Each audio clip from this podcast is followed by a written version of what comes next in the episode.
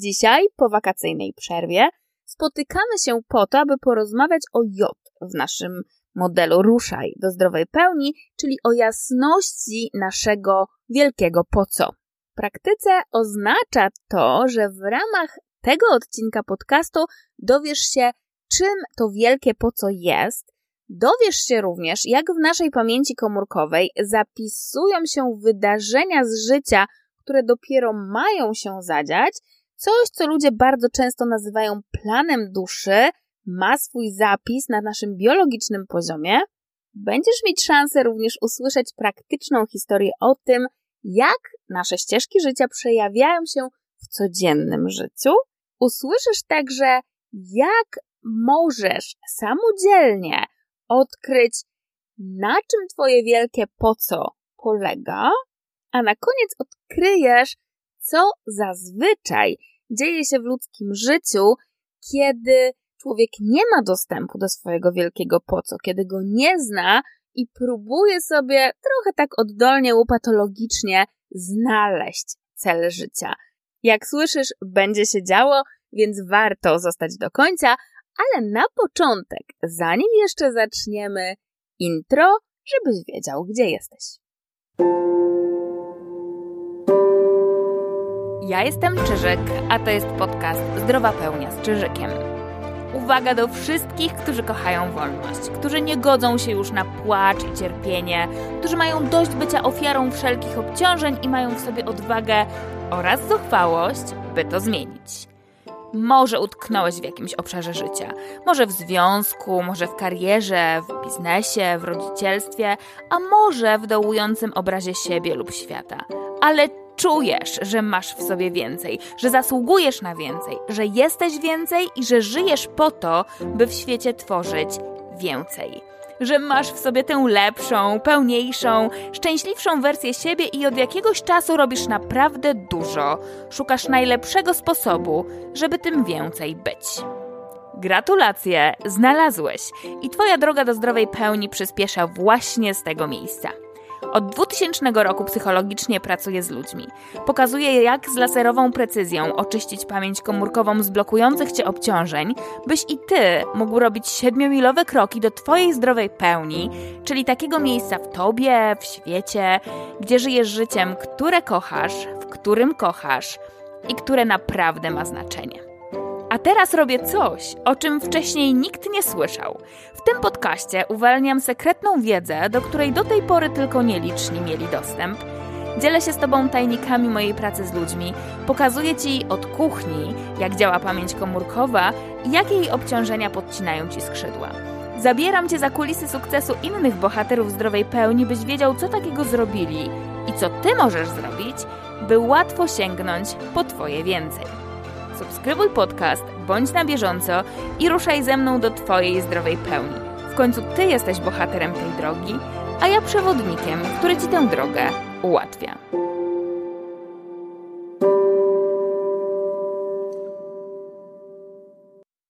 Zacznijmy zatem z grubej rury, czyli od odpowiedzi na pytanie, czym tak naprawdę nasze wielkie po co jest.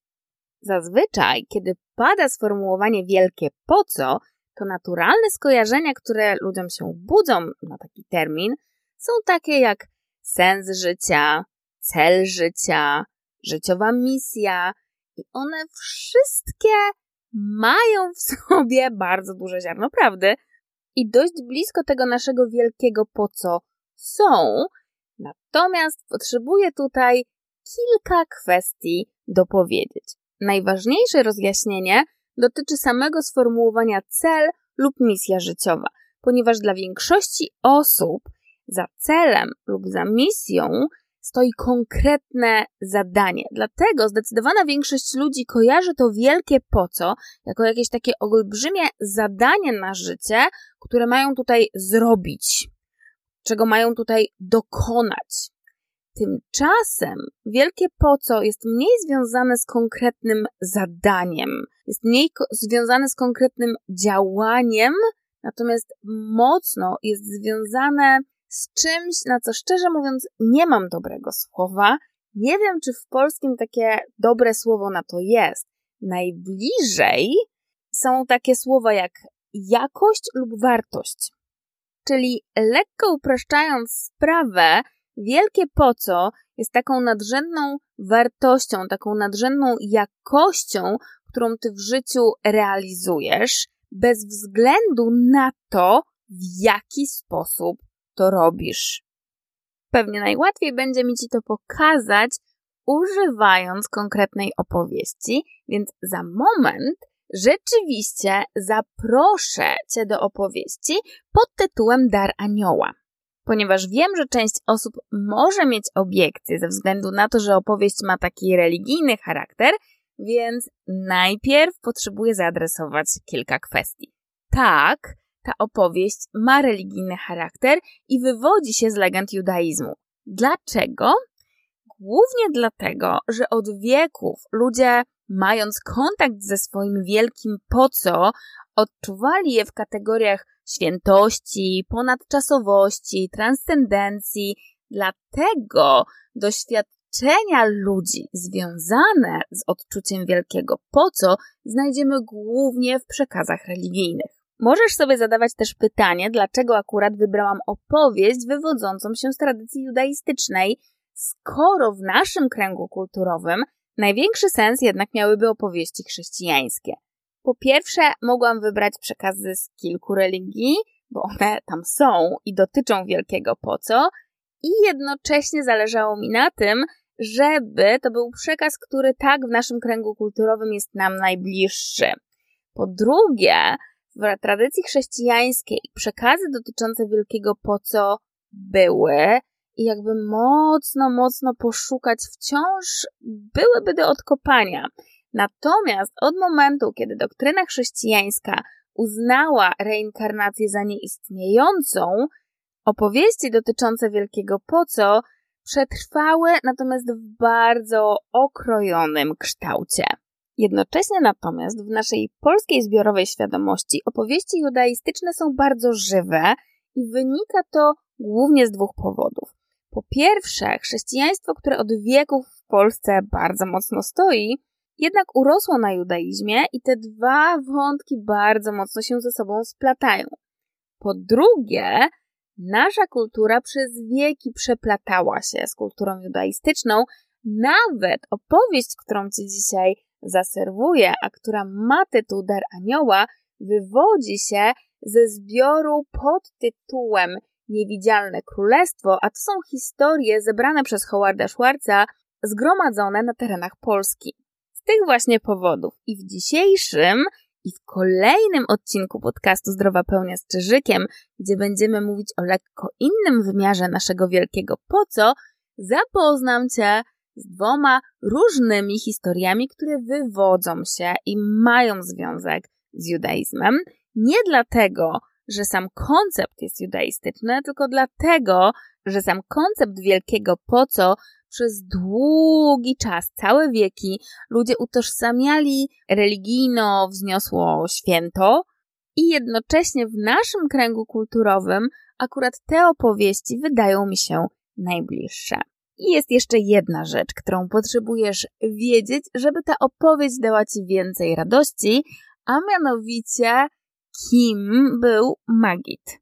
Bo może ty ten termin znasz. Ja, kiedy pierwszy raz czytałam opowieści ze zbioru Niewidzialne Królestwo, nie wiedziałam i tak się musiałam trochę domyślać z kontekstu.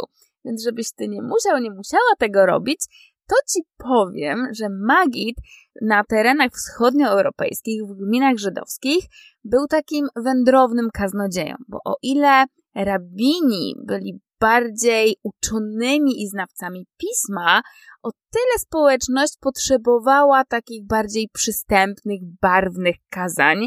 W związku z tym magidzi zarabiali zbierając opłaty w różnych gminach za swoje opowieści i za swoje kazania. I teraz, kiedy już to wszystko wiesz, to z czystym sumieniem mogę Cię zaprosić do opowieści.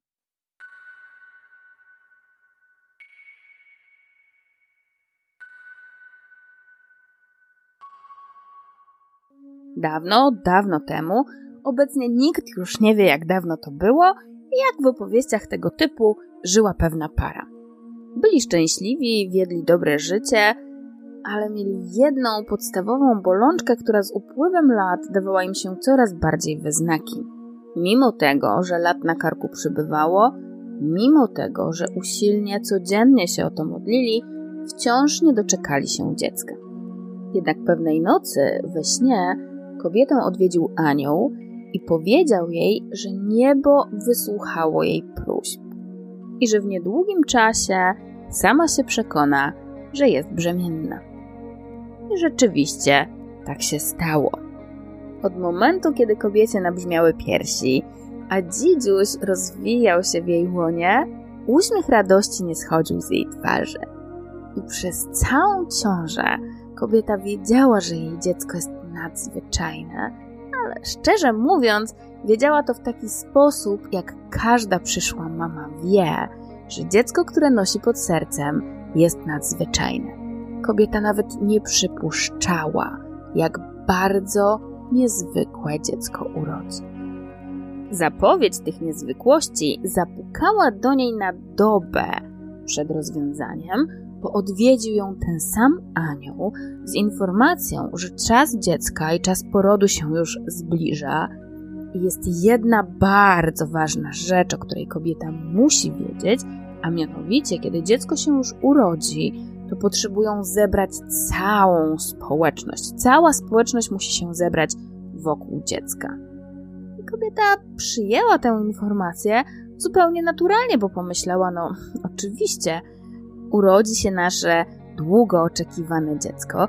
Oczywiście, że chcemy przedstawić go lub ją wszystkim naszym znajomym, przyjaciołom i krewnym. I tak szybko jak o tym pomyślała, tak szybko też zapomniała o tej myśli, bo całą jej uwagę pochłonął poród, który na szczęście był zupełnie naturalny i nie miał w sobie nic z niezwykłości. Kiedy kilka godzin później przytulała noworodka, kiedy ten z kolei karmił się jej mlekiem i wypełniało ono cały jego brzuszek, kiedy tak w zmęczeniu, ale również w błogim szczęściu powoli zamykała oczy i odpływała, nagle usłyszała: Mamo, mamo! Koniecznie, koniecznie zwołajcie całą społeczność. Kobieta ocknęła się z niedowierzaniem zaczęła przyglądać się swojemu małemu synkowi, bo wydawało jej się, że głos idzie z jego strony, ale to przecież niemożliwe. Mrugała, przecierała oczy. Dziedziuś to zobaczył i powtórzył: Tak, mamo, tak. Mam talent przemawiania. Proszę, koniecznie zwołajmy całą naszą społeczność. Kobieta w niedowierzaniu zawołała swojego męża, który też chwilę później na własne uszy usłyszał: Tato, tato! Zwołajmy całą społeczność, wszystkich znajomych, wszystkich przyjaciół, wszystkich krewnych, niech wszyscy ludzie z całej naszej okolicy się tutaj zbiorą. I na takie dziwy mężczyźnie nie zostało nic innego, jak rzeczywiście zwołać zebranie, chociażby po to, żeby usłyszeć głos mądrzejszych. O cóż może chodzić z jego synem, który kilka godzin po urodzeniu już mówi?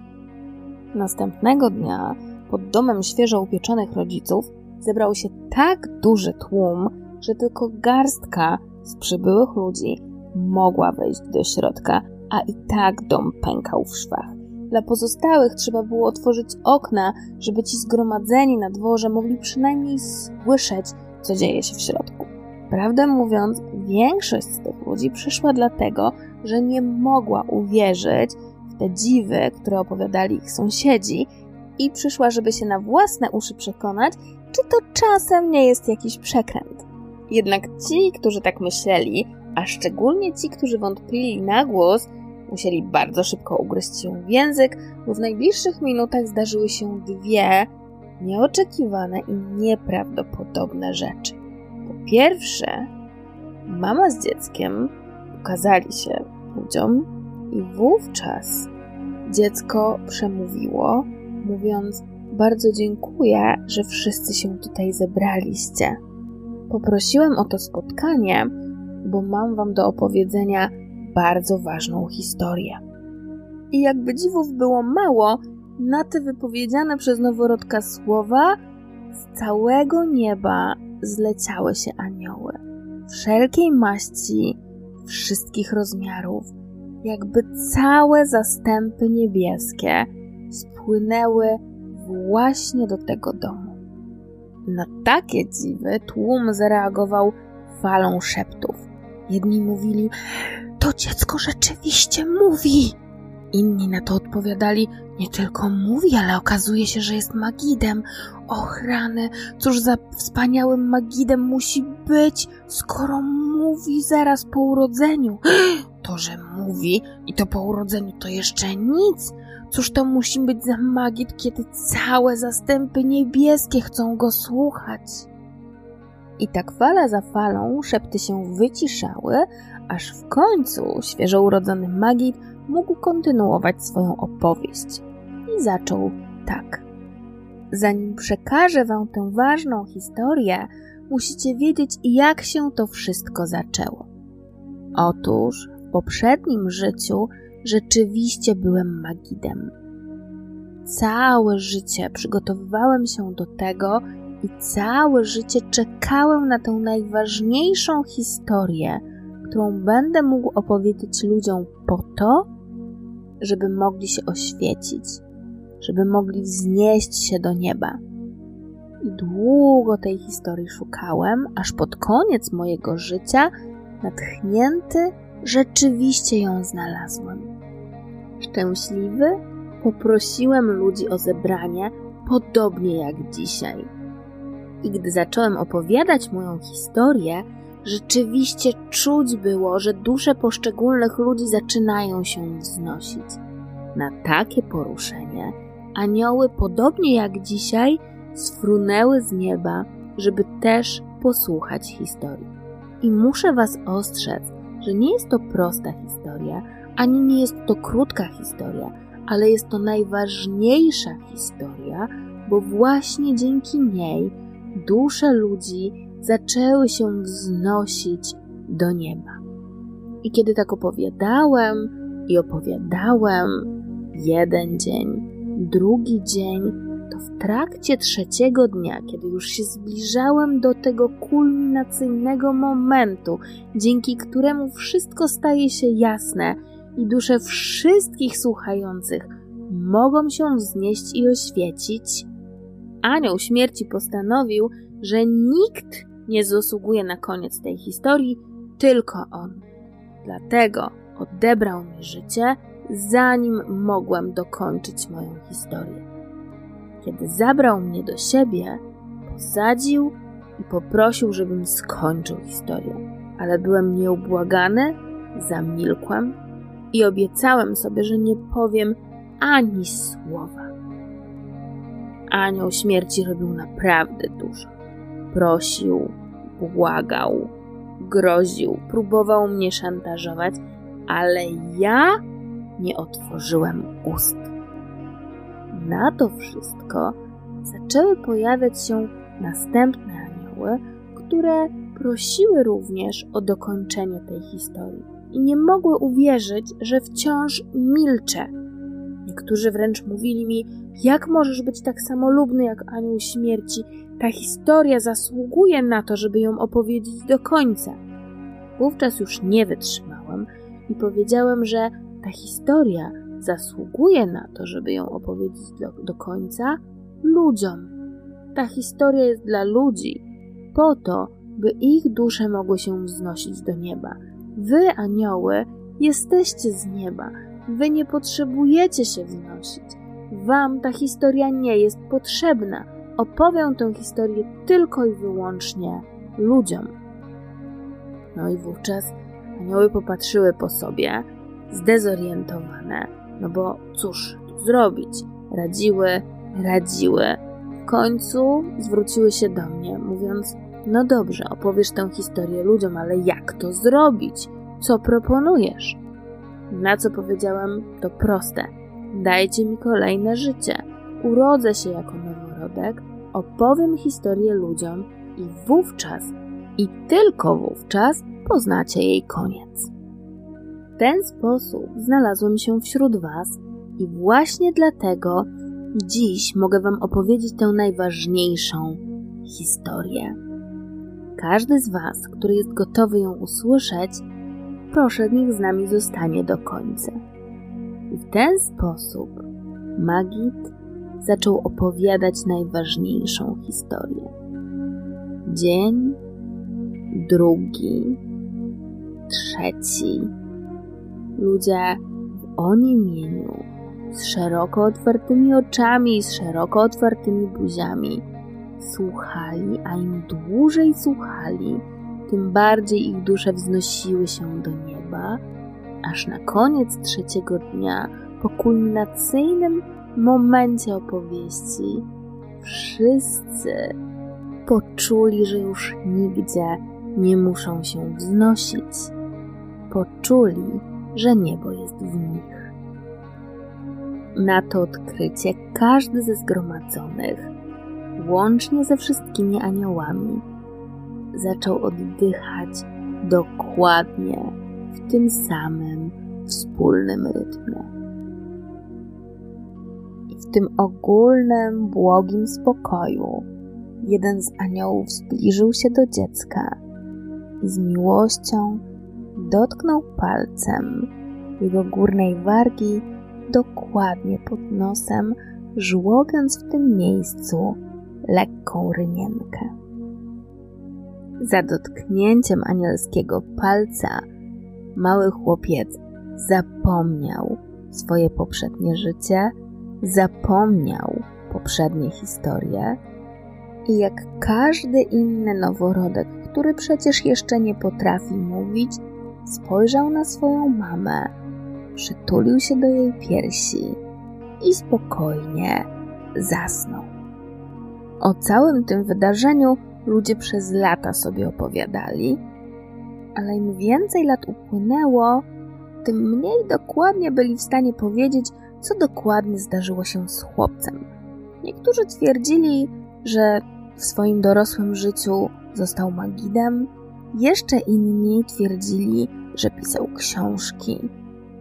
Byli też tacy, którzy utrzymywali, że został rzeźbiarzem albo malarzem, już nie pamiętali kim dokładnie, ale to co pamiętali i o co byli się w stanie założyć, to to, że dzieła sztuki, które tworzył, potrafiły wznieść ludzi. I tylko bardzo nieliczni, zazwyczaj patrząc w lustro, przypominali sobie o darze anioła. Przypominali sobie o tej rynience na górnej wardze pod nosem. Patrzyli na siebie i zastanawiali się, o czym oni zapomnieli.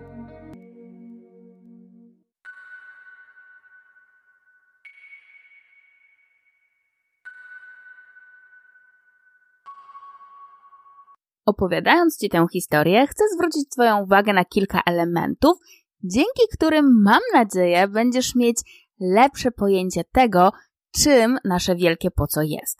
Po pierwsze, Magit, o którym mowa w historii, wiedział dokładnie po co przybywa na Ziemię.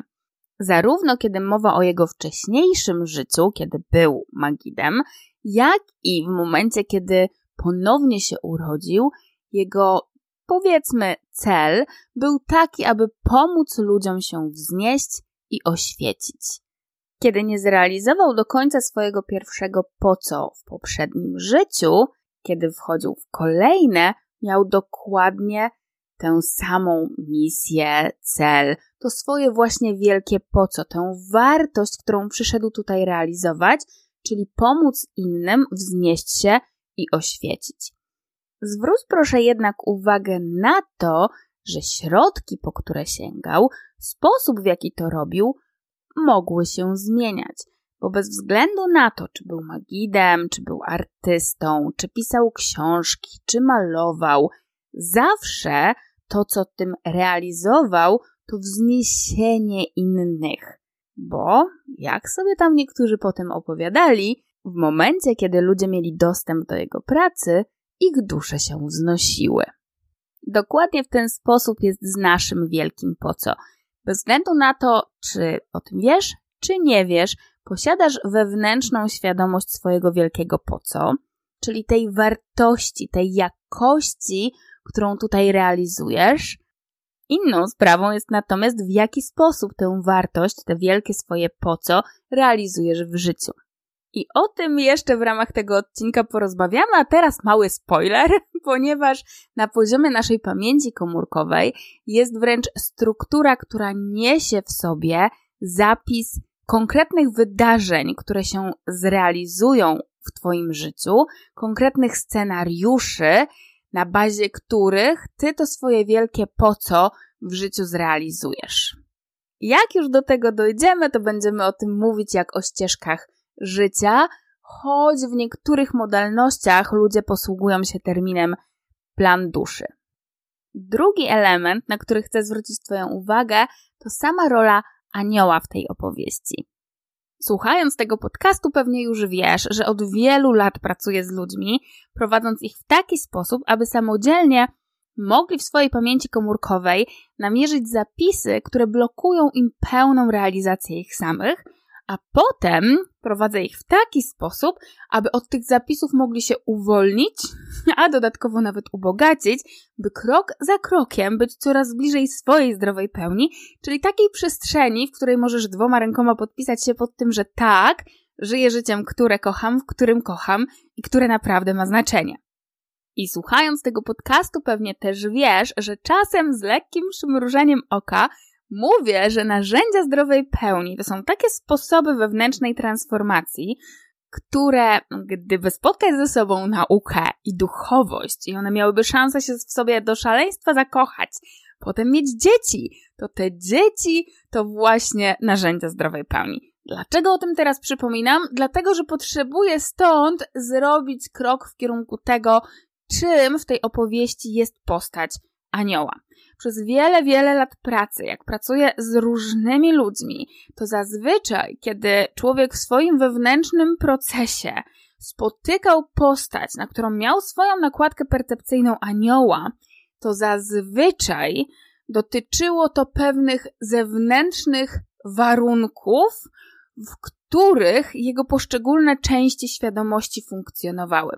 Gdyby to przełożyć z tej takiej uduchowionej percepcji pod tytułem anioł, poprzez taką sytuacyjną sesji, na taką bardzo mocno, powiedziałabym przyziemną, ale bardziej fizyczno-biologiczną percepcję, to postać figura anioła jest niczym innym jak zewnętrznymi warunkami, pewnymi siłami kosmosu, w których, jak funkcjonujemy je, nasza świadomość i my funkcjonujemy w trzecim wymiarze, to te warunki nas dotyczą. Gdyby nazwać je po prostu fizycznie, to mówilibyśmy na przykład o grawitacji albo o elektromagnetyzmie. Jakie ma to znaczenie w kontekście naszego wielkiego po co?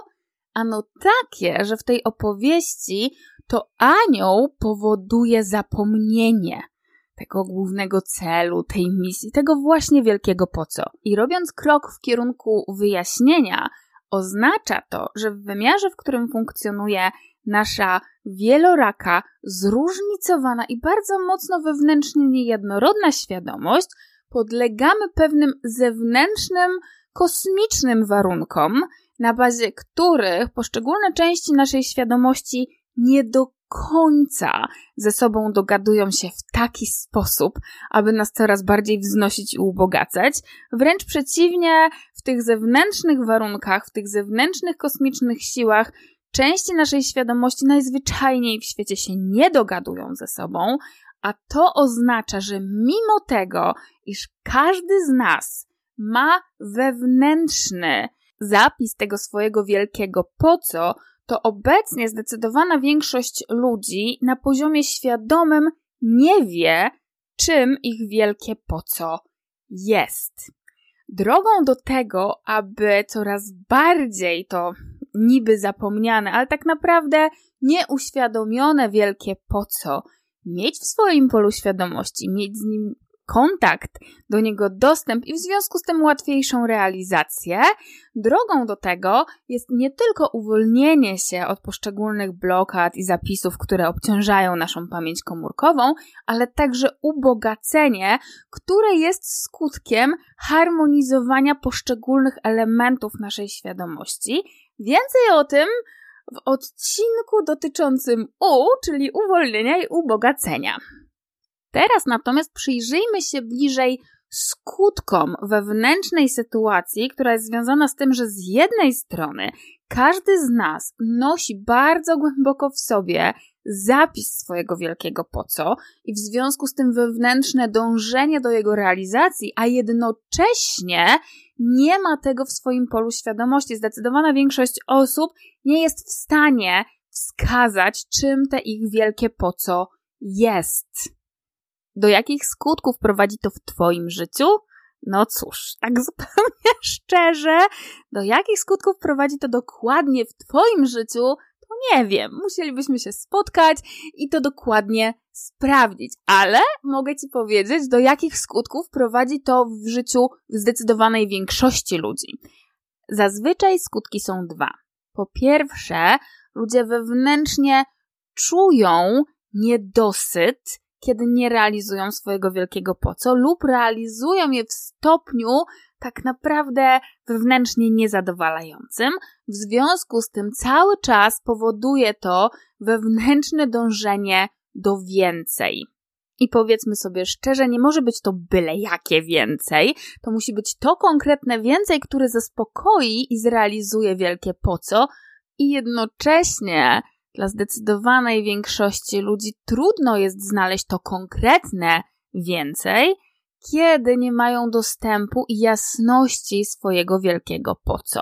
W związku z tym o strategiach, co i jak zdecydowana większość ludzi robi, żeby to wewnętrzne dążenie do realizacji wielkiego po co zaspokoić, o tym jeszcze sobie powiemy dokładniej, więc słuchaj uważnie.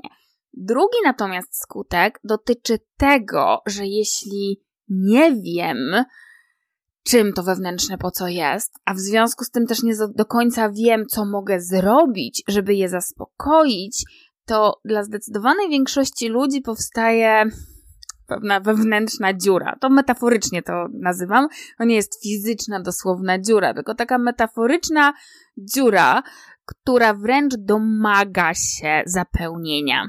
Możesz pomyśleć o tym jak o pewnym wzorcu działania, który przejawia absolutna większość ludzi. Na ten moment nie znalazłam jeszcze nikogo, kto wyjściowo nie miałby takiego wzorca działania, chociaż jestem otwarta na możliwość, że okej, okay, może tak być, bo po uwolnieniu się od konkretnych obciążeń, rzeczywiście ludzie uwalniają się również od całego wzorca. Jak wygląda ten wzorzec działania? Ano tak, że obliczu jakiejś niewiadomej czujesz dyskomfort i zapełniasz tą niewiadomą wygenerowanymi, wymyślonymi przez siebie informacjami, które nie do końca muszą mieć jakikolwiek związek z rzeczywistością. Kiedy prowadzę innych do ich zdrowej pełni, to szczególnie na zaawansowanych etapach tej drogi, kiedy ktoś chce pójść ścieżką weryfikowania rzeczywistości, odkrywania szybszych czy skuteczniejszych metod uwolnienia, to ten wzorzec zapełniania niewiadomej tym, co generuje nasz umysł, rzeczywiście potrzebujemy pożegnać. Po co? Ano po to, żeby na przykład nie tworzyć wyssanych z palca teorii. Jednak ten wzorzec reagowania niepokojem na lukę informacyjną i zapychania tej dziury, tej luki informacyjnej często byle czym, jest dużo szerszy i dużo głębiej działający niż tylko w obszarze wewnętrznej transformacji. Jeśli masz co do tego jakiekolwiek wątpliwości, to pomyśl sobie o takich życiowych sytuacjach, gdzie coś, na czym ci bardzo zależało, w takim obszarze, który był dla ciebie ważny, nie masz w tym obszarze informacji i jak w związku z tym reagujesz. Życiowy konkret? Na przykład, kiedy twoje dziecko miało być w domu dwie godziny temu, wciąż go nie ma, nie można się do niego dodzwonić, a w miejscu, w którym był ostatnio, nie wiedzą, gdzie jest. Powiedzieli, że już go nie ma od dwóch godzin. I co? Jak wtedy reagujesz? Co się wtedy w tobie dzieje? Masz zupełny spokój? Czy też może doświadczasz lęku, niepokoju, zdenerwowania i jednocześnie doświadczasz różnego rodzaju myśli, bardzo często generujących czarne scenariusze? Albo inny życiowy konkret.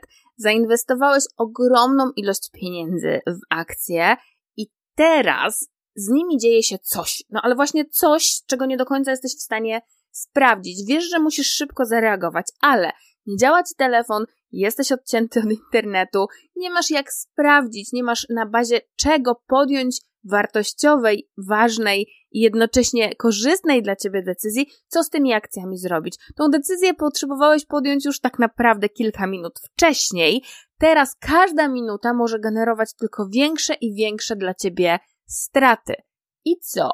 Jak reagujesz, kiedy nie masz informacji, kiedy nie wiesz, jaką decyzję podjąć, bo właśnie brakuje ci informacji? Masz zupełny spokój, czy wręcz się wewnętrznie miotasz, denerwujesz, przeżywasz lęki i gniew jednocześnie?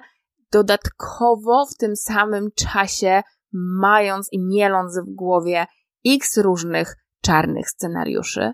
Zdecydowana większość ludzi w sytuacjach luki informacyjnej przeżywa mniejszy lub większy dyskomfort i zapycha tę lukę informacyjną różnymi informacjami. Bardzo często są to informacje na bazie traum i obciążeń, których zapis w sobie noszą, i na bazie tych informacji podejmuje decyzje i podejmuje działania.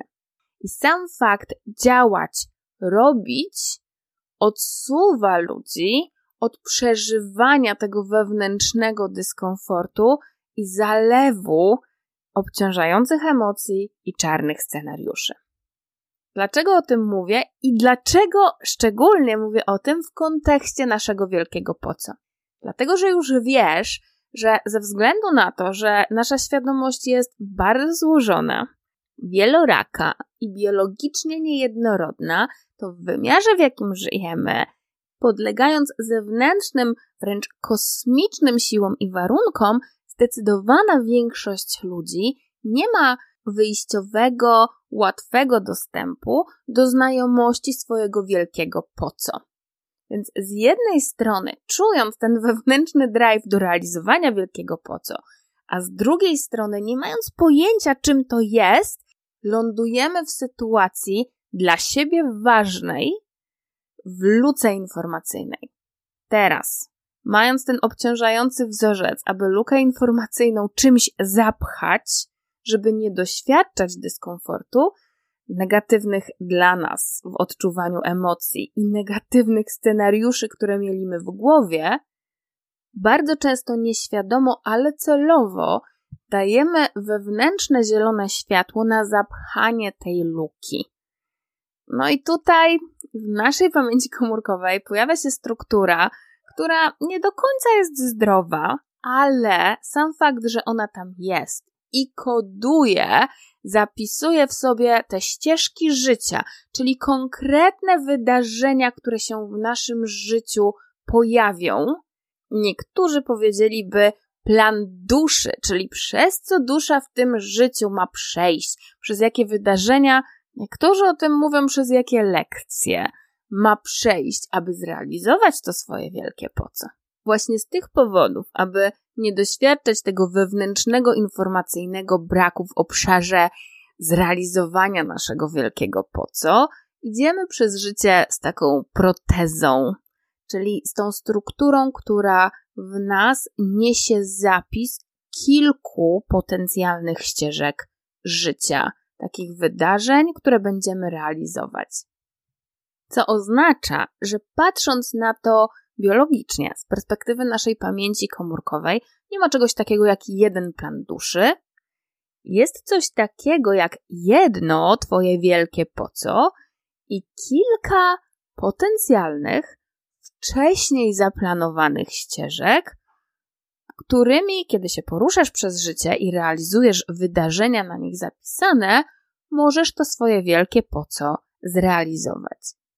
Biologicznie ta struktura, która zapisuje ścieżki życia, ma pochodzenie grzybowe, w związku z tym biologicznie ona po prostu wygląda jak plecha grzyba. Grzybnia zbudowana z bardzo wielu grzybowych nitek, przeplatających się ze sobą i tworzących coś jak siatka. Dlatego w podejściu zdrowej pełni używamy sformułowania siatka ścieżek życia. Wiele osób, kiedy myśli, że to jest cała plecha, ogrom wielu grzybowych nitek tworzących grzybnie, posplatanych ze sobą na tysiące różnych sposobów, ma przed oczami taki obraz, że ma tych ścieżek życia po prostu, nie wiem, miliony.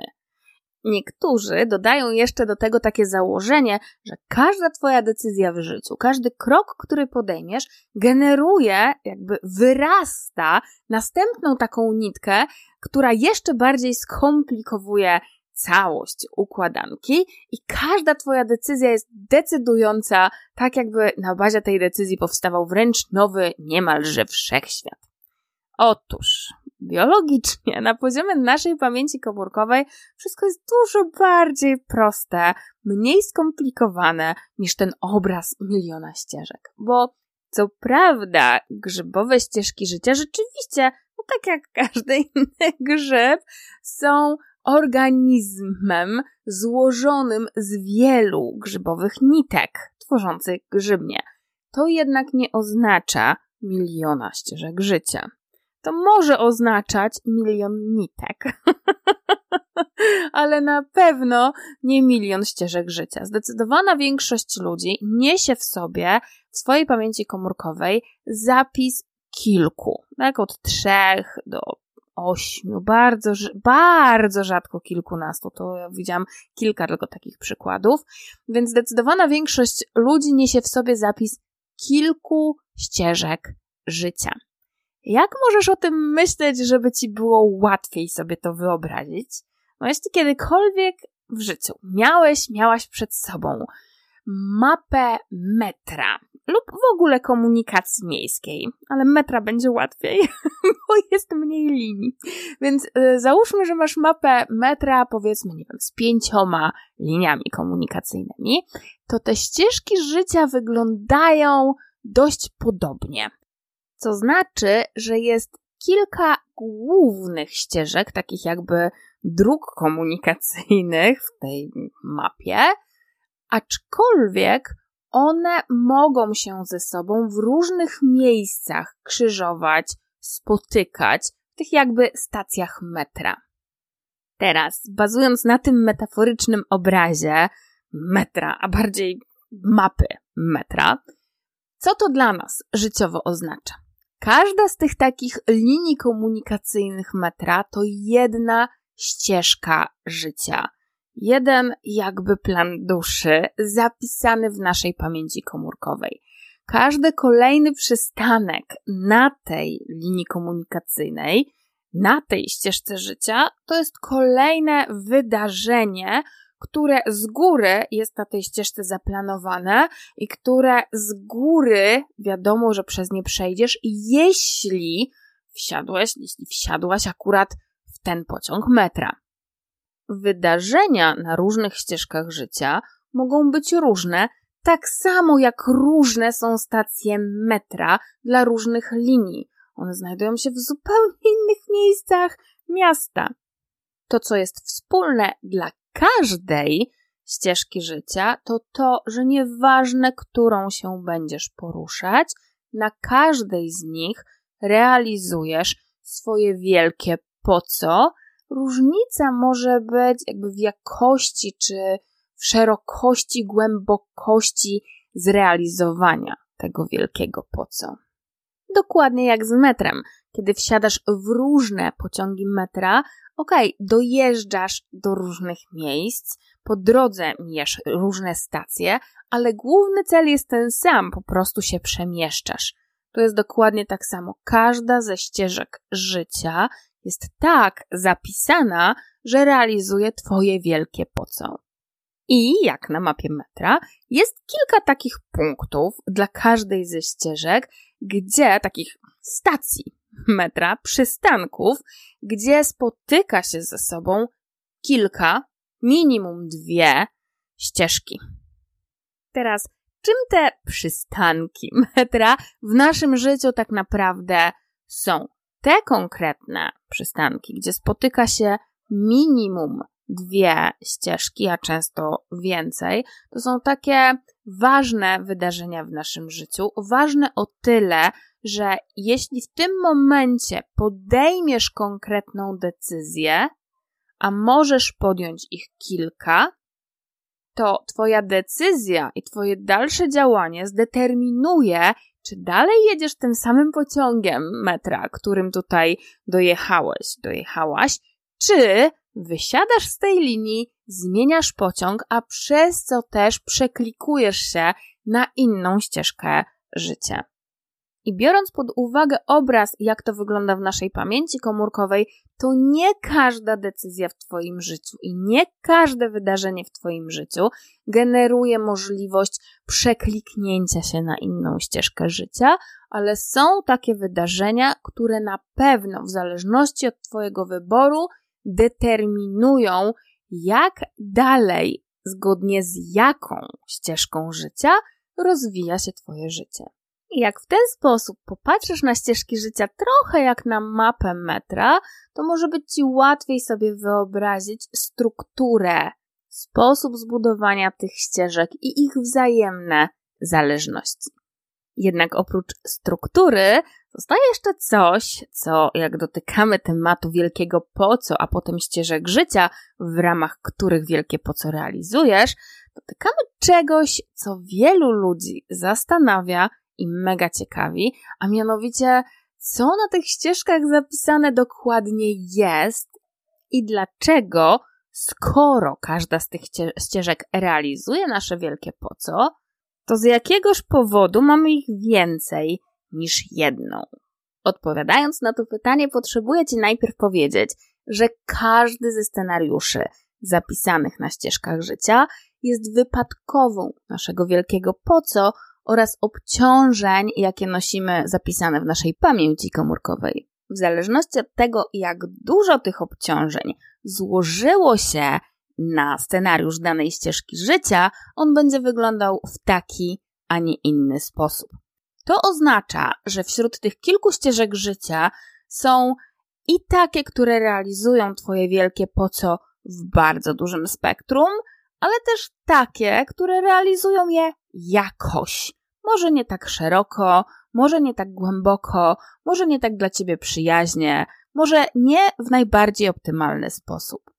Jak pamiętasz, kiedy opowiadałam wcześniej o tych jakby stacjach metra, na których podejmujemy konkretną decyzję, a to powoduje, że się przełączamy na jeden czy drugi pociąg metra, patrz, w zależności od tego, jak zdecydujesz, na takiej ścieżce życia wylądujesz i taką od tego momentu będziesz realizować, cóż, te decyzyjne momenty, jak słyszysz, są bardzo istotne.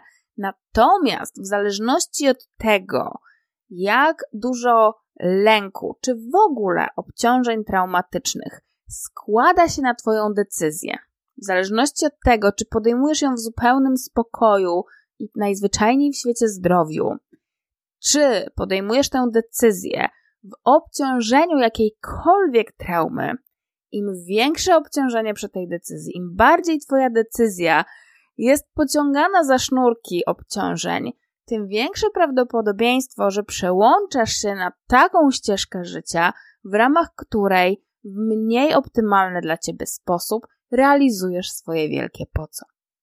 Aby ci to unaocznić, posłużę się inną metaforą.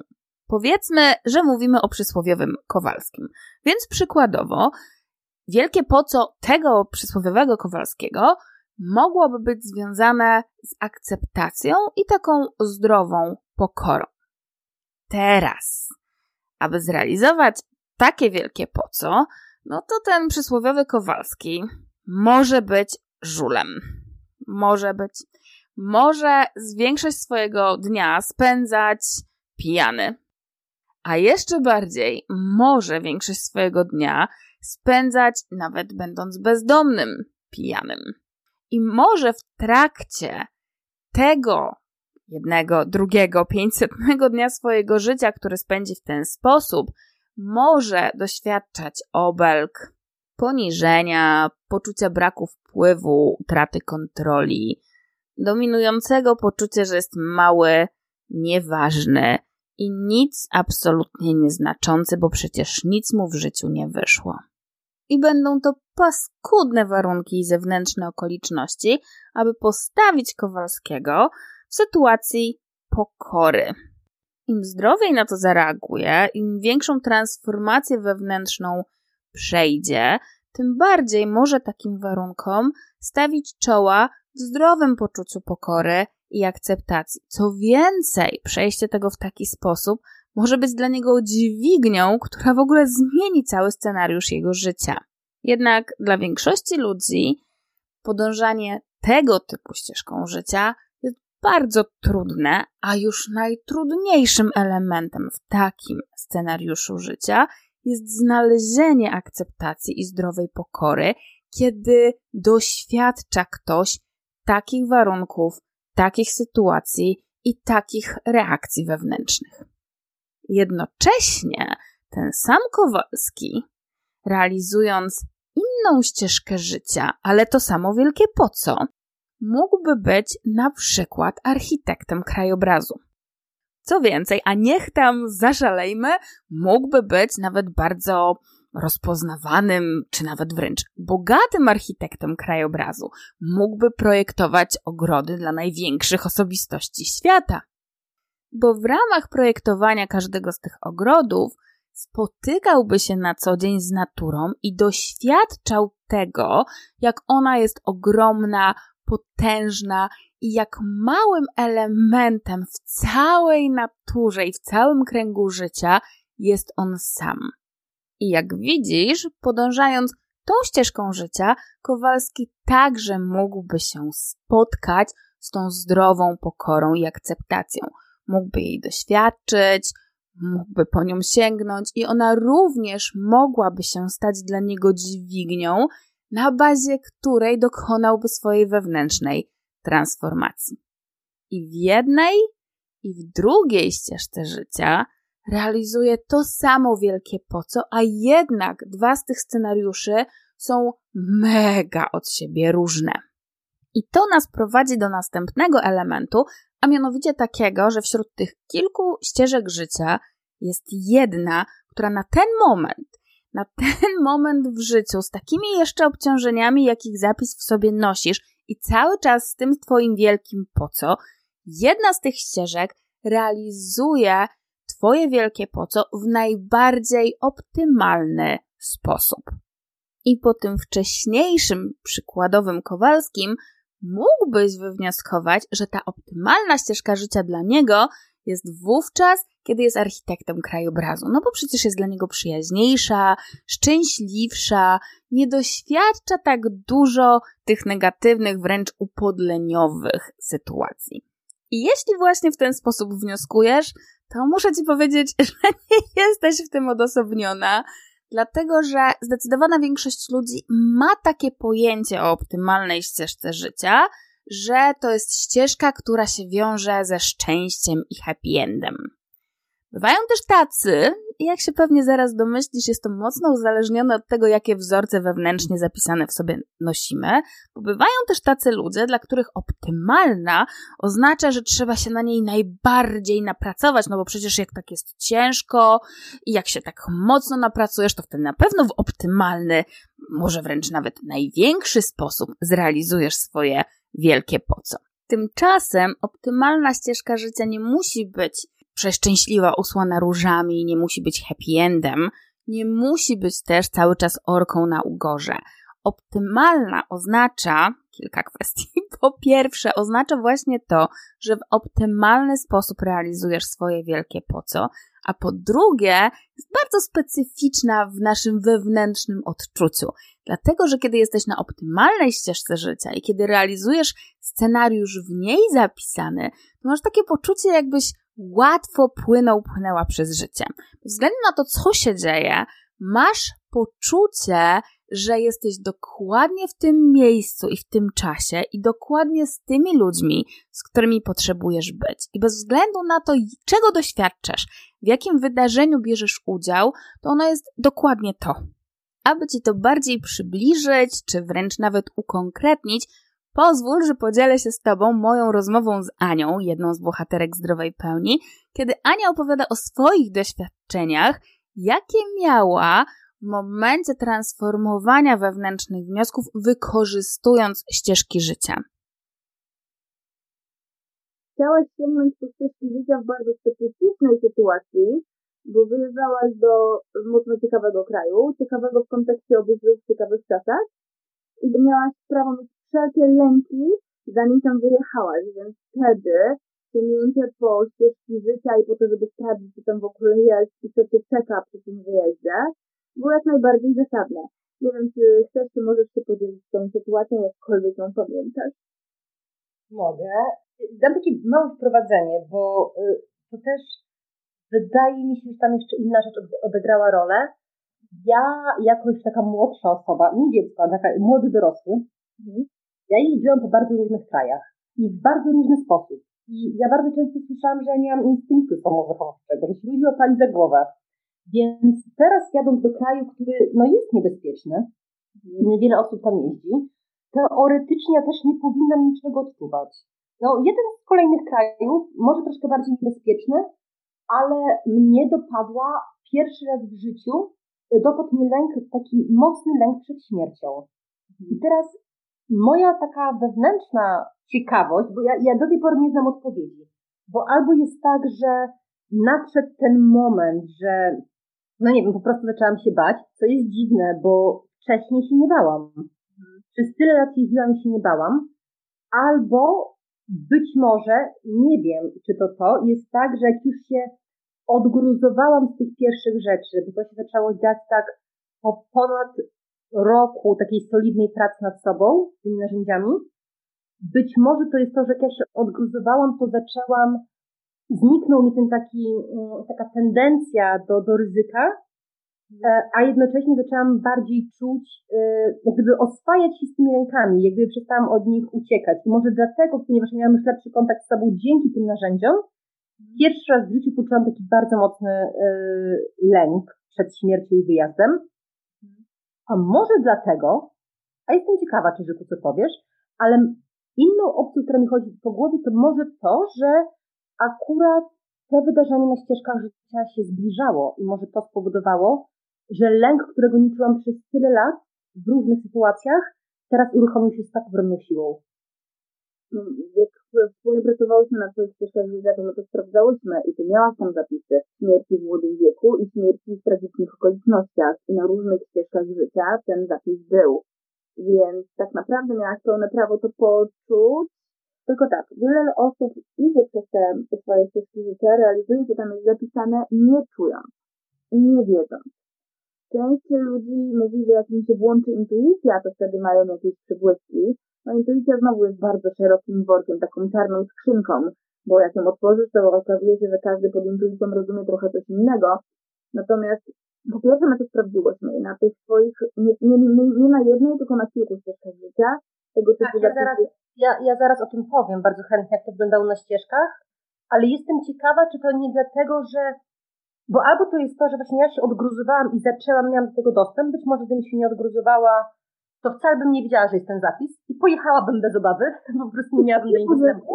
Tak, jest duże prawdopodobieństwo, żebyś się wróciłaś. Cieszę się, że wróciłaś. Albo drugą opcją, która mi chodzi po głowie, to to, że na tych ścieżkach to się miało wydarzyć już zaraz za chwilę i że może dlatego to się tak uaktywniło z taką siłą. Okej, okay, a tak, bo myśmy tego nie sprawdzały, więc tak naprawdę po czasie ci tego nie powiem. A tak z mhm. ciekawości, bywały wcześniej, zanim w ogóle w siebie tak głęboko weszłaś, bywały wcześniej takie sytuacje, że ty wiedziałaś, że coś się zdarzy, czułaś, że coś się zdarzy, miałaś na to emocjonalną reakcję i to się rzeczywiście zdarzało? Nie. No to masz odpowiedź. no. że trzeba było jednak jakiegoś poziomu kontaktu ze sobą, żeby to odczuć. Tak, więc jak szykował się wyjazd, mnie się pojawił taki dosyć solidny lęk przed śmiercią, ale to był taki lęk, że ja zaczęłam e, zastanawiać się, czy nie odwołać wyjazdu, bo po prostu się bałam. Hmm. Ja miałam w głowie kilka różnych wizji, co się złego może stać. Nie byłam w stanie sprecyzować, której dokładnie się boję i ja po prostu się bałam, że pojadę i nie wrócę. Mhm. I wówczas, jak sprawdziłyśmy ścieżki życia, wówczas miałam ich całych pięć, to niestety okazało się, że naprawdę na każdej z nich jest zapis śmierci w młodym wieku. Mhm. I dla mnie ścieżki życia są chyba najdziwniejszą rzeczą, z którą pracowałam, bo ja osobiście, ja tam nic nie widzę. Ja nie widzę wydarzeń, ja nie widzę konkretów, ale to jest tak, że jak jest się na tej ścieżce i pada jakieś pytanie, bo my, my pracowałyśmy u mnie z konkretnymi pytaniami w różnych yy, sytuacjach, to będąc na tej ścieżce jest taka przeogromna pewność, że jest albo tak, albo tak. Mhm. A opowiem jeszcze anegdotkę, bo ja lubię anegdotki. Dobrze. E, nie wiem, co to było, ale pamiętam, że pracując na, nad ścieżkami życia robiłyśmy jeszcze jakiś inny proces, gdzie w jakimś, powiedzmy to budynku, w jakimś miejscu pamięci komórkowej były różne potencjalne zapisy śmierci. Mhm. Ja z ciekawości, bo czemu nie? No przecież po co słuchać Czyżyka? Ja pamiętam, że z ciekawości y, weszłam do jednego z pomieszczeń, żeby zobaczyć, co tam jest. I ja będąc... Ja no, wiedziałam, zrobić sesję kryzysową. I musiałyśmy zrobić sesję kryzysową, tak. Bo ja poczułam dokładnie bardzo konkretny ton emocjonalny umierania. I to nie było że umieram mi jest szkoda, że umieram. To był bardzo konkretny ton. To było, było to uczucie, że ja umieram, moja rodzina jest daleko, że ja wiem dokładnie, co oni robią i mnie do płaczu doprowadzała myśl, już jak płakałam, mnie do, płaczu, do płaczu doprowadzała myśl, że oni sobie mają teraz normalne swoje zajęcia, czy to obiad, czy praca i oni nawet nie wiedzą, że ja tu na obczyźnie umieram. Teraz jak ja o tym mówię, to sobie myślę, no, no historia jak historia. Ale wtedy ta myśl było, odpalała mi takie traumy, zanim ich nie uleczyliśmy, że ja nie byłam w stanie powstrzymać płaczu. Dla mnie to była najbardziej wzruszająca i dołująca myśl na świecie. Mhm. Teraz, skoro tych pokoi było tyle, a ja z ciekawości weszłam w jeden, co było moim ogromnym błędem, ja się boję myśleć, co było w innych. Na szczęście już tego nie ma. Tak, tak. tak, ale to jest to jest zaleta przewodnika, nie? Na tej drodze, bo tą drogę to jest tak, że wszystko to jest w waszej pamięci komórkowej w nas. Najzwyczajniej w świecie. I w związku z tym tak naprawdę nie trzeba mieć żadnego przewodnika, bo to i tak się dzieje w sobie, więc jeżeli chcesz eksplorować, to możesz, nic tego nie zabroni, to jest twoja przestrzeń. I jednocześnie trochę jest tak, jak mówisz, nie? Bo po co słuchać, że sobie tam weszłam i czasem, kurczę, eksplorując, nie wiesz, gdzie trafisz, co otworzysz i co w związku z tym zacznie być aktywne w Twoim życiu i co się zacznie samo z siebie ziszczać dookoła, nie? Tak. Aha, dokończysz tej ścieżki życia, mhm. E, że w momencie, kiedy my skończyłyśmy te ścieżki życia, nie, nie, nie skończyłyśmy ścieżki życia. W momencie, kiedy wyczyściłyśmy ścieżki życia od, od zapisu tej młodej, tragicznej śmierci, stały się dwie rzeczy. Jedna na poziomie tych ścieżek, mianowicie z pięciu ścieżek zrobiły mi się trzy, i tak się utrzymuje. E, I tak się utrzymuje, tak, że do tej pory, jak od czasu do czasu, rzadko, ale jeżeli już się wybieramy na moje ścieżki, do tej pory są trzy. Ja nie wiem, czy, ale myślę, że warto powiedzieć, bo to jest dobra rzecz, że ich jest mniej. Tak, to jest dobra rzecz, że ich jest mniej. Optymalna jest jedna, więc dobrze, że jest mniej. E, tak, a drugą rzeczą, i to już taką życiowo żeby nie było, że to jest sama abstrakcja, że my w takich ścieżkach chodzimy. Życiowo faktycznie mi ten stres szedł, mhm. a pojechałam i tam były takie sytuacje, nie chcę mówić konkretnego kraju, były, to był jeden z tych krajów, e, gdzie na ulicach e, jak najbardziej są żołnierze, e, nie tylko oficjalnie, ale generalnie bojownicy z bronią. I do tej pory pamiętam sytuację, jak przed wjazdem na lotnisko byliśmy w samochodzie, czekaliśmy w kolejce i tam chodziła i ochrona i żołnierze z bronią. I pamiętam taką myśl, że y, to jest jeden z tych krajów, gdzie ataki szalonych samobójców się zdarzają. takich tych um, z materiałem wybuchowym i pamiętam taką myśl, że no kurczę, że wystarczy, wystarczyłby jeden szaleniec, te wszystkie samochody w kolejce by zniknęły w ciągu sekundy, ale z drugiej strony tam było takie głębokie przekonanie, że to jeszcze absolutnie nie jest moja pora, że nie umiem tego inaczej nazwać, to była taka obserwacja, kurczę, jestem tutaj i to, to, to, to jest możliwe, że wystarczyło, wystarczyłby ten jeden szaleniec, bo te samochody stoją, czekają, a z drugiej strony to była taka, taka po prostu obserwacja, jak zauważenie czegoś na ekranie, bo jednocześnie w środku było takie głębokie przekonanie, że no tak, wystarczyłoby, ale nawet jeżeli to się dzisiaj stanie, to na pewno nie w tym czasie, kiedy ja jeszcze jestem w samochodzie i czekam na kolejkę. Mhm. A, no i wróciłam. Jasne, można się upierać, że i tak bym wróciła, dla wszystkich niedowiarków, można mówić, że i tak bym wróciła, ale nie wiem, ja się cieszę, że nie sprawdzałam tego, więc cieszę się, że to zrobiłam przed wyjazdem i cieszę się, że miałam też taki ogromny spokój, będąc tam, że um, to absolutnie jeszcze nie jest mój czas. Mhm. I co byś tam nie działo, ja miałam takie poczucie, że ja, ja wrócę. Mhm. To absolutnie nie znaczy, że ja byłam jakaś szalona i nieroztropna w tym wszystkim, bo ja usunęłam zapis tragicznej śmierci, więc to też nie jest tak, że tam się usuwa i można szaleć i biegać. Myślę, że ja myślę, że to nie jest taka kamizelka kuloodporna przed wszystkimi głupotami, które nam przyjdą do głowy, więc zdrowy rozsądek zachowywałam. Powiedzmy sobie wprost, tak? Uwolniłaś się od zapisów, no właśnie, śmierci tragicznej w młodym wieku, ale nie uwolniłaś się na szczęście od instynktu samozachowawczego, no halo. Tak, tak, tak, tak.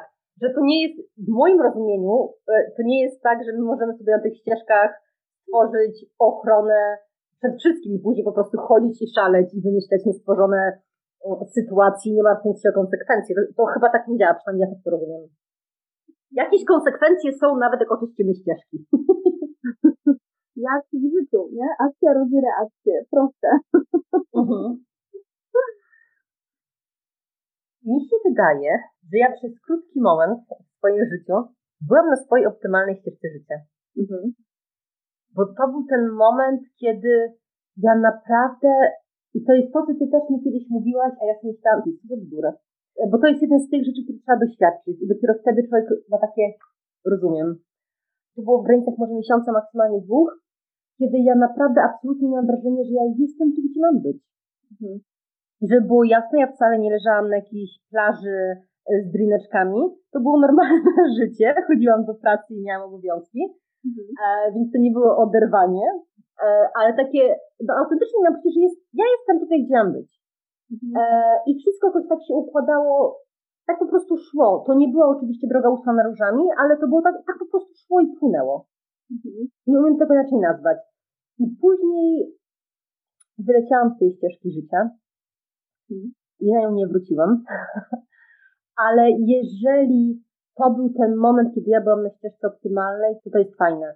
Bo wtedy naprawdę nie trzeba nie robić nic, żeby mieć takie życie, że ja tu chcę zostać, tylko to było mhm. normalne życie z poczuciem jest dobrze, jest okej, okay, jestem tu i wcale nie miałam potrzeby, żeby gdziekolwiek indziej i wszystko po prostu płynęło. Czy ugotowanie z dupy, czy wyjście po zakupy, to płynęło. Mhm. Tak, i wtedy jesteś w tym miejscu, w którym masz być, w tym czasie, w którym masz być, tymi ludźmi, z którymi masz być. Po prostu, tak, i wszystko jest właśnie w takim przepływie bez zupełnego nacisku na to, się dzieje. Nie? Tak. No. No ale, ale mnie wyrzuciło, no i y, także pozostało mi wspomnienie. Okej, okay, tak dla dodania, jak ktoś nas teraz słucha i w związku z tym nie do końca może wiedzieć, o czym mówimy, że się wyrzuciło, to tak dodając trochę z boku, to jest tak, że jeśli idziemy przez życie i możemy realizować którąkolwiek ze ścieżek zapisaną w naszej pamięci komórkowej, bo każda z nich ten główne, wielkie nasze po co realizuje, tylko każda na inny sposób. I teraz, jeżeli jesteśmy na tej optymalnej i tak wszystko płynie i jest takie zupełnie właśnie w przepływie, bezwysiłkowo jesteśmy dokładnie tu, gdzie potrzebujemy być, to tak sobie jesteśmy zazwyczaj do czasu, kiedy się nie uaktywni jakaś trauma, w większości przypadków związana z lękiem, ale nie zawsze, kiedy na bazie tej traumy przeskakujemy na inną ścieżkę. I czasem jest tak, że te ścieżki się krzyżują w różnych miejscach i w tym miejscu zazwyczaj ludzie mniej lub bardziej świadomie, ale podejmują jakąś decyzję. jeżeli ta decyzja jest na traumie i na lęku, to zazwyczaj z tego miejsca skrzyżowania ścieżek przechodzimy tą mniej optymalną ścieżkę życia. Więc tak takie rzeczy się zdarzają. Nie wiem, czy, bo tam jest następny kawałek, z którym ty pracowałaś może pamiętasz, może nie, ale jeśli go pamiętasz, to to mogłoby dać więcej światła na to, dlaczego czasem ludzie zostają na tych nieoptymalnych ścieżkach życia, mimo tego, że na optymalnej mogliby mieć takie poczucie, że właśnie wszystko płynie, jest bezwysiłkowo, jest, dzieje się tak, jak jest dla mnie najlepiej, bo my też któregoś razu pracując w obszarze ścieżek życia sprawdzałyśmy swoje potencjalne macierzyństwo. Tak, i to całkiem niedawno, tak. Mhm. I to był jeden z takich momentów, gdzie tam się okazało, co się okazało i ty w związku z tym wtedy uznałeś, że okej, okay, dobra, na ten moment to jeszcze lepiej być na tej nieoptymalnej ścieżce życia. Nie wiem, czy pamiętasz, mi czy chcesz się podzielić? Tak, to był jeden e, z tych e, momentów, znowu wrócę do tego, że w pewnym momencie, kiedy się e, z gruzu, jakieś takie mocne tematy przychodzą same. Tak jak wcześniej przyszedł strach przed śmiercią, tak później w pewnym momencie odezwały się bardzo konkretne konkretna obawa, bo zaczął mi się od jakiegoś czasu odzywać instynkt macierzyński, pojawiła się taka obawa, że e, no ja bym prawdopodobnie chciała mieć dziecko, że ja jeszcze nie wiem, czy bym chciała, ale ja bym chciała mieć pewność, że gdybym chciała, to bym mogła. Więc pojawił się stres, że jak będę chciała, to już nie będę mogła. I wówczas sprawdziłyśmy ścieżki życia i okazało się, i to jest paradoks, a to jest właśnie bardzo fajny przykład, wydaje mi się. Bo w moim rozumieniu było tak, że skoro mi się wydaje, że ja chcę mieć dziecko, albo że mogę mieć, jakbym chciała, mhm. i to jest według mnie optymalny scenariusz, więc logika powiedziałaby, że na mojej optymalnej ścieżce życia będę miała dziecko. Mhm. A paradoksalnie było tak, że macierzyństwo mam zapisane na moich nieoptymalnych ścieżkach życia, a na mojej optymalnej ścieżce życia po dziecku nie mam śladu. Mhm. Więc to jest zupełnie co innego niż mówi, mówiłaby logika. Mhm. I w związku z tym tak długo, jak mam sobie cokolwiek, co mi mówi na teraz, w tym momencie, w którym jestem, chcę mieć dziecko lub chcę mieć cokolwiek innego, co jest zapisane na moich nieoptymalnych ścieżkach życia, lub boję się, że go nie będę mieć, jeśli zostanę na tej ścieżce, lub że tego czegoś nie będę chcieć, do czego mam lgnięcie, to wtedy my podejmujemy nieświadomie, ale celowo decyzję, żeby tą optymalną nie podążać, tylko podążać inną, na której ten zapis jest. Nawet jeżeli ja sobie absolutnie nie zdaję sprawy, bo to jest absolutnie poza moją polem świadomości, to jest w mojej podświadomości, ale i tak decyzja już, szklanka zapadła. Teraz jestem na innej ścieżce. Mhm. Ale żeby no. nie zabierać nadziei, pierwszy raz jak usłyszałam o ścieżkach, to się złapałam za głowę, matko. Myślałam, że to jest zła wiadomość, ale to jest dobra wiadomość, bo ścieżki można zmieniać i to nie zmieniać, nie chodzić między ścieżkami, tylko tą optymalną również można zmienić. Tak, tak. tak ja, normalnie, ja normalnie nie mówiłabym o tym z takim spokojem, że na mojej optymalnej nie ma dzieci, bo ja w tym momencie myślę o macierzyństwie, więc nie mówiłabym o tym z takim spokojem, no tak jest i koniec, nie będzie dzieci, spoko. Także to trzeba podkreślić, można wpływać na ścieżki. Tak, to co się nie zmienia na tych ścieżkach, to jest to wielkie po co. Ale scenariusz może być w momencie, kiedy używamy narzędzi zdrowej pełni, kiedy sięgamy do swojej pamięci komórkowej, kiedy albo się uwalniamy, albo ubogacamy, to scenariusz, który jest zapisany na tych ścieżkach, on jest po prostu z kroku na krok coraz bardziej zdrowy. No dobrze.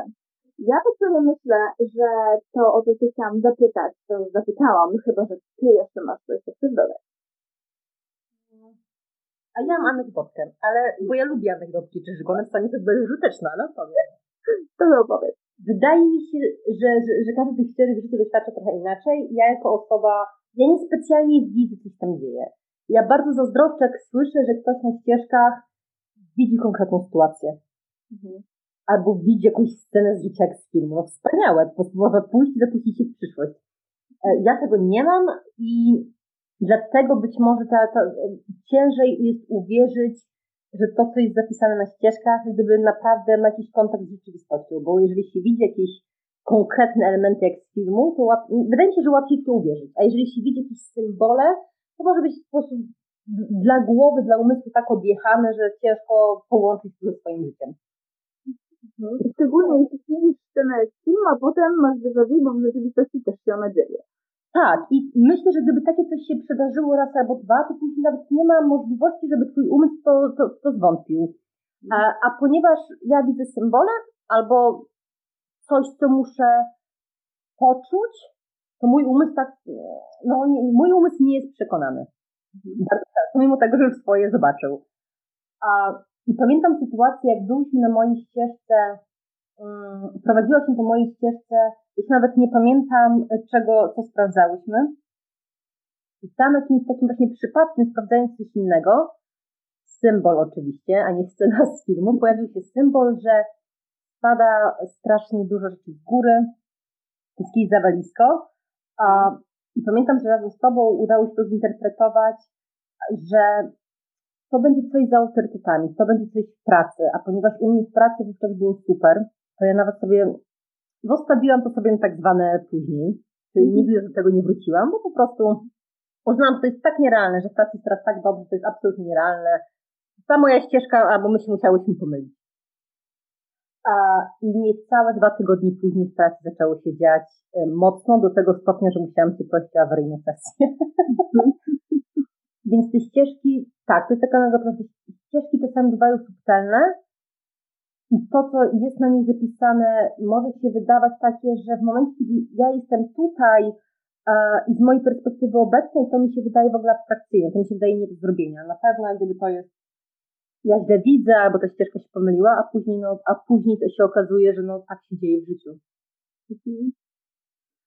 Tak, więc gruzowisko i w związku z tym zawirowanie pracy na bazie autorytetów i konieczność, znaczy konieczność, twoja potrzeba wtedy, żeby sięgnąć po sesję, żeby się od tego odgruzować, trochę, trochę, tak z tym mrużeniem oka teraz z uśmiechem mówię, spina się z tym symbolem.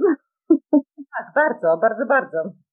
Wydaje mi się, że no, no to jest ten element naszego umysłu, że e, no ciężko mieć zaufanie do ścieżki. No przecież nasz, przynajmniej mój umysł, jak myśli sobie o ścieżkach, które widzę przed sobą, no jak to brzmi? Ścieżka, symbol, co ty, co ty, mój umysł mówi, co ty mi tu próbujesz sprzedać? Co ty wymyślasz? Jak się, jak się na chwilę odpuści ten umysł i tam wchodzi, no, no później to się zdarza. No i, i później się dzieje dokładnie to, co się na tej ścieżce poczuło, zobaczyło. Mhm. Nawet jeżeli świadomy umysł mówi bzdury, bzdury, wychodź, nie oglądaj, co ty robisz, po co ty to robisz, co ty wymyślasz. A potem masz konfrontację z rzeczywistością i umysł się musi trochę rozciągnąć. Tak, musi, musi się rozciągnąć, tak. O, no tak. I mam nadzieję, że opowieść Ani dotycząca jej własnych doświadczeń rzuciła ci więcej światła na to, czym ścieżki życia są, co ewentualnie może być na nich zapisane, jak możesz ich doświadczać oraz czym może być Twoja optymalna ścieżka życia. Dla osób, które takiej wiedzy nie mają, zazwyczaj spotykanie się z ich ścieżką życia czy no powiedzmy tak zwanym planem duszy wygląda trochę inaczej i jakbym miała to doświadczenie podsumować, to chyba lepiej by było, gdybym się posłużyła konkretną piosenką, a mianowicie Szczęśliwej Drogi już czas, razem oszczędzę Ci trochę mojego wykonania i podzielę się z Tobą wykonaniem z Opola z 2014 roku, gdzie śpiewają Ryszard Ryszkowski i Sylwia Grzeszczak.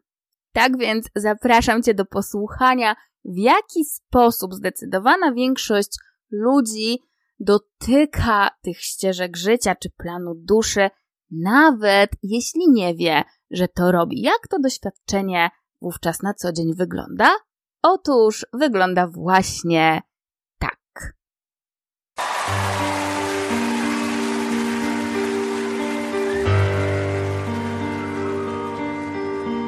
Los cię w drogę pchnął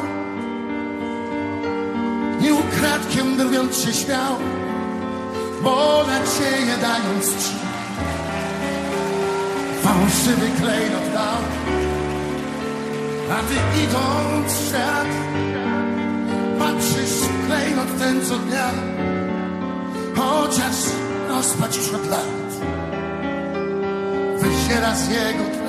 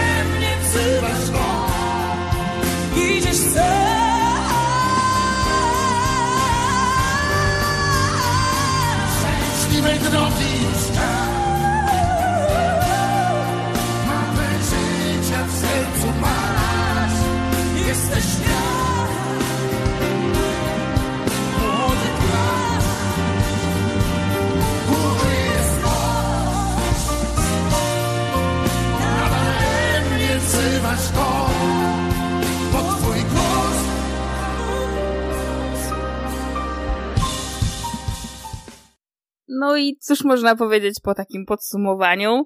Wydawałoby się, że niewiele, no bo powiedzmy sobie wprost, mimo życzeń szczęśliwej drogi już czas, jednak doświadczenie przeżywania ścieżki życia, tych codziennych wydarzeń, tego powiedzmy planu duszy, wypływające z tej piosenki, jednak optymizmem nie nastraja.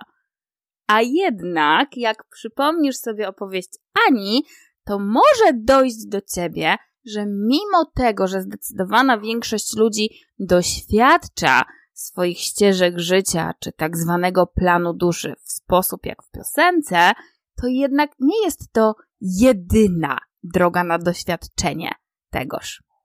Kiedy sięgasz po narzędzia zdrowej pełni i transformujesz się za pomocą tych narzędzi, które bardzo głęboko zmieniają zapisy Twojej pamięci komórkowej, uwalniając Cię od obciążeń, a jednocześnie dają Ci możliwość ubogacenia poprzez harmonizowanie i unifikowanie tych naszych części świadomości, które wcześniej absolutnie ze sobą się nie komunikowały, nie współpracowały, albo komunikowały się, ale powodowało to tarcia. Kiedy sięgasz po te narzędzia zdrowej pełni i transformujesz siebie, to efekt jest taki, że nie tylko uwalniasz się od obciążeń, ale również zmieniasz zapisy na ścieżkach życia, Bo może pamiętasz, że wcześniej powiedziałam, że scenariusz na każdej ścieżce życia jest wypadkową Twojego wielkiego po co oraz obciążeń, traum, których zapis nosisz w swojej pamięci komórkowej. Kiedy nie ma tych traum, kiedy jesteś wolny, wolna od obciążeń, wówczas każdy ze scenariuszy na ścieżkach życia, które był wypadkową tych traum, również się zmienia na taki, który dla ciebie w twoim życiu jest korzystniejszy. Z opowieści Ani możesz również pamiętać, że z wyjściowych pięciu ścieżek życia ma teraz trzy. Oznacza to, że nie tylko zapis na tych ścieżkach zmienił się na dla niej bardziej korzystny, ale również zmienia się, maleje ilość tych ścieżek, przez co tych scenariuszy, które jednak realizują w Twoim życiu sporą gamę obciążeń, jest mniej. W tych momentach wyboru, w tych kluczowych momentach decyzyjnych w życiu, nie dość, że masz mniej obciążeniowych możliwych scenariuszy, to jeszcze decyzję jest Ci podejmować łatwiej. I to jeszcze nie koniec plusów sięgania po narzędzia zdrowej pełni, bo to, czego możesz jeszcze nie wiedzieć, bazując na wcześniejszych informacjach z tego odcinka podcastu, to to, że w pewnym momencie w Twojej drodze do Twojej zdrowej pełni jest taki moment, w którym możesz zdecydować, że sięgasz głębiej i wraz z taką transformacją tak naprawdę uwalniasz się od całej siatki ścieżek życia. Oznacza to, że nie masz absolutnie żadnej ścieżki, żadnego scenariusza, który musi się w Twoim życiu rozegrać. Żadnego tak zwanego planu duszy, polegającego na tym, że masz się w życiu zmierzyć z konkretnymi zdarzeniami, z konkretnymi sytuacjami, nieważne jak mocno trudne czy obciążeniowe by dla ciebie były. Więc tak naprawdę od tego momentu możesz iść przez życie, kreując to, czego chcesz doświadczać, a nie doświadczając tego, co masz zapisane jako to, co ma się w Twoim życiu zdarzyć. Jak o tym czasem mówię, to część osób reaguje no to, no dobra, no to generalnie jeżeli jest taka możliwość, no to dawaj! Jednocześnie ja prowadząc ludzi do ich zdrowej pełni, dopiero na pewnym etapie tej drogi prezentuję tą możliwość, że owszem, możesz sięgnąć głębiej i możesz się od tych swoich ścieżek życia uwolnić. Dlaczego? Dlaczego jest to proces powiedzmy bardziej zaawansowany? Nie tylko dlatego, że wymaga użycia bardziej zaawansowanych i głębszych narzędzi zdrowej pełni, choć to też, ale nie, to nie jest główny powód. Głównym powodem, dla którego ja to robię dopiero na określonym etapie tej drogi do Twojej zdrowej pełni, jest to, że widziałam już wcześniej, i to nie raz, że kiedy człowiek uwalnia się od swoich ścieżek życia trochę za wcześnie, za wcześnie oznacza, że ma w sobie jednak jeszcze sporą gamę obciążeń, to ląduje w takiej sytuacji nie do końca dla siebie jasnej. Co się dokładnie dzieje? No dzieje się tak, że człowiek ma takie poczucie, że żyje w zawieszeniu, bo nie wie, co ma robić, bo nie wie, w którą stronę pójść, bo bez względu na to, jaką decyzję by podjął, to w sumie wszystko jest takie trochę w zawieszeniu, może nawet trochę bez sensu, chociaż akurat sformułowanie bez sensu jest lekko naciąganym sformułowaniem dla tego doświadczenia, w którym ludzie lądują. Więc jest to oczywiście możliwe, natomiast przyjaźniej dla ciebie jest uwolnić się od wszelkich ścieżek życia dopiero w momencie, kiedy twoja wewnętrzna transformacja, patrz i uwolnienie od obciążeń i zunifikowanie Twojej świadomości jest na takim etapie, że Ty masz łatwy dostęp do Twojego wielkiego po co. Inaczej, jeśli nie znasz, nie czujesz każdą komórką siebie, czym twoje wielkie po co jest i jednocześnie nie masz tej protezy, która zapycha lukę informacyjną, czym ono jest, lądujesz w bardzo niesprzyjającej dla siebie sytuacji, że w sumie nie wiadomo, w którą stronę się zwrócić, nie wiadomo jaką decyzję podjąć. W sumie każde co zrobisz tak nie do końca ma sens. No niby ma, ale w sumie nie bardzo. I nie jest to doświadczenie, którego ci życzę, dlatego dopiero w momencie, kiedy ta twoja wewnętrzna transformacja jest na takim poziomie, że masz łatwiejszy dostęp do twojego wielkiego po co, widzę sens, żeby uwalniać się od w ogóle siatki ścieżek życia, bo mając dostęp do swojego wielkiego po co, możesz je realizować i nie musisz już wtedy bazować na tej protezie, jaką siatka ścieżek życia jest. Jak mam nadzieję zatem widzisz, do pewnego momentu, nawet jeżeli przechodzenie przez te ścieżki życia nie jest najlepszym doświadczeniem pod słońcem, to jednak do pewnego momentu samo posiadanie tych ścieżek życia wiąże się z pewnymi korzyściami, jakie z tego mamy.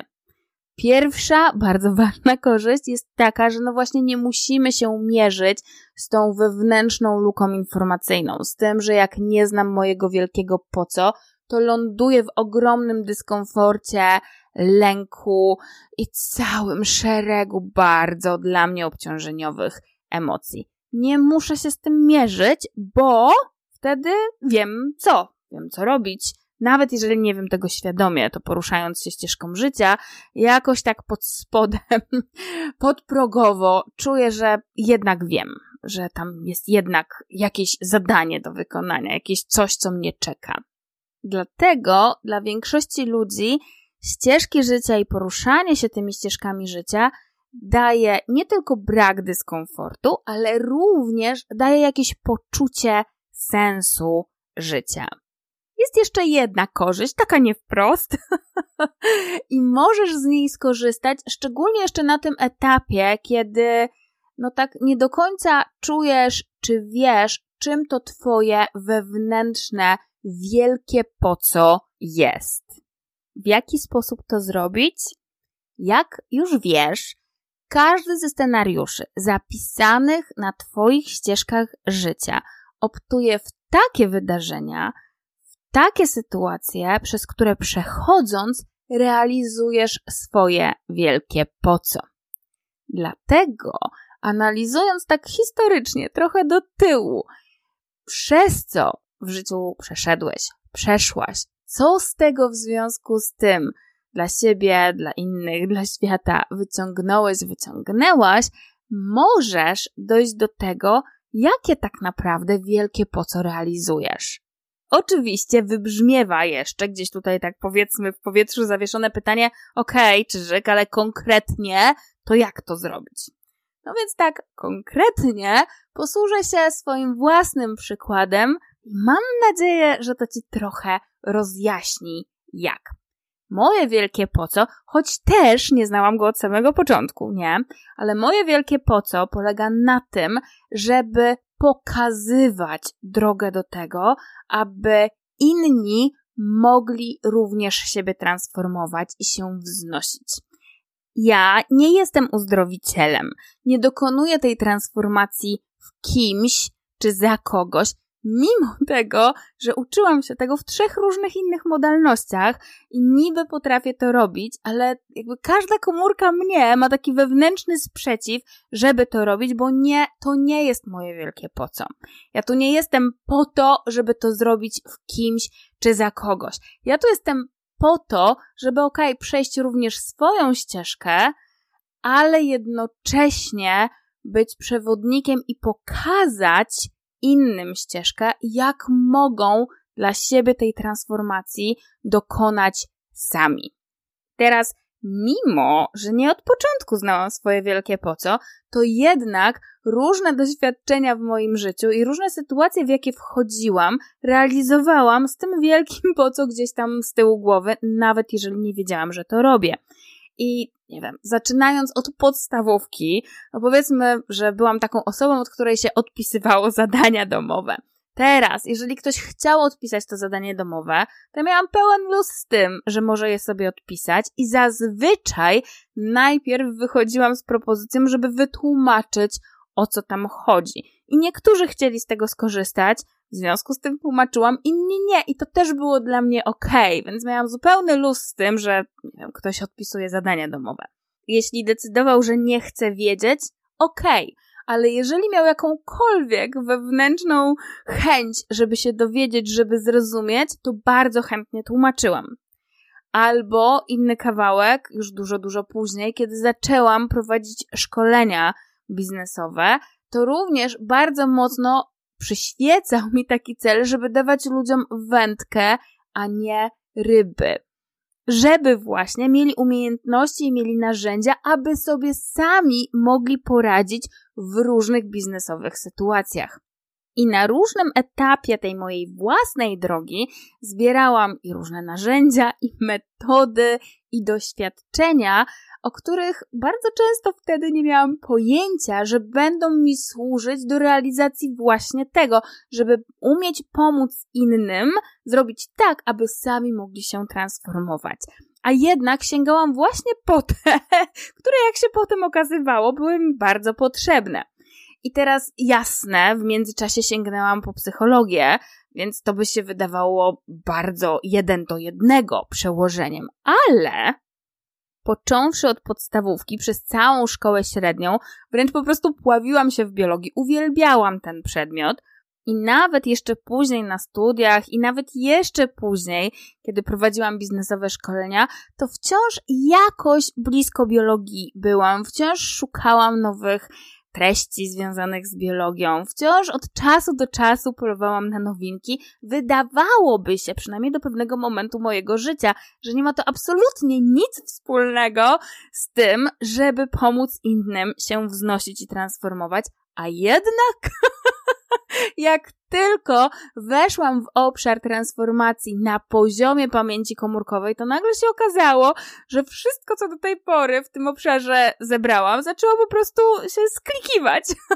I ta ścieżka była dla mnie dużo łatwiejsza, dużo bardziej zrozumiała, była dla mnie zupełnie naturalna. Poruszanie się w obszarze pamięci komórkowej przychodziło mi tak łatwo, że Hmm, no właśnie, że nie ma się co dziwić, bo wcześniejsze lata po prostu grzebałam się w biologii, bo tak bardzo sprawiało mi to radość.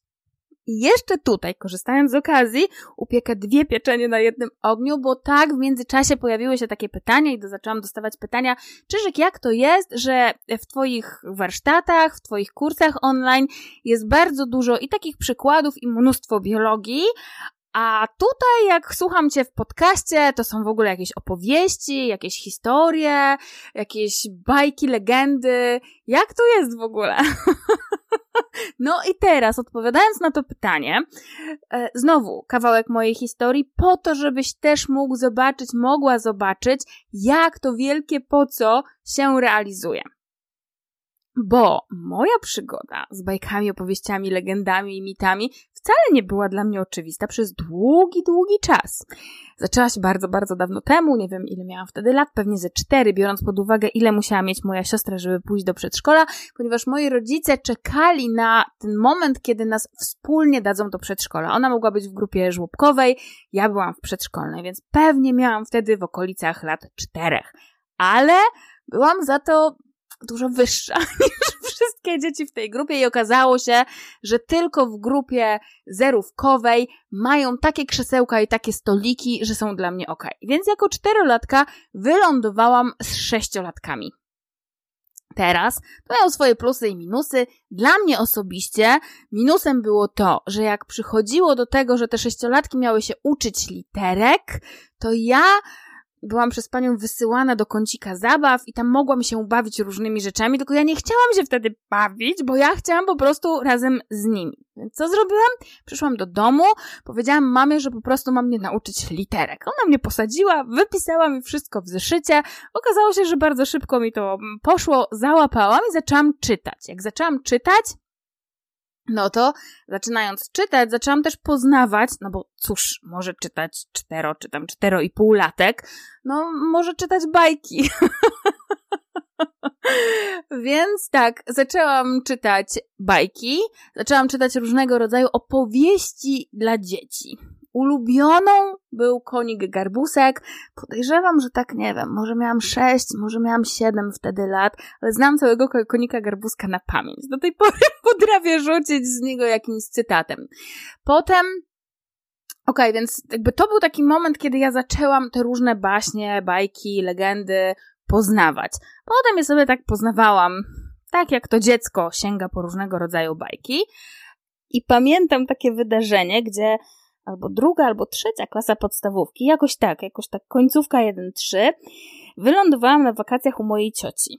Pamiętam to doświadczenie dlatego, że moja ciocia się skarżyła, że przez dwa tygodnie, jak tam byłam, jak mnie chciała zaciągnąć w różne bardzo ciekawe, historycznie miejsca, to okej, okay, dawałam się wyciągnąć, ale to było bardzo trudne, bo ja u mojej cioci odkryłam dwa ogromne tomiszcza baśni Grimmów i po prostu moja ciocia nie była w stanie mnie od tego odkleić. Musiała wymyślać naprawdę mega atrakcję, żebym ja dała się wyciągnąć z pokoju zagrzebana po prostu w opowieściach Grimmów.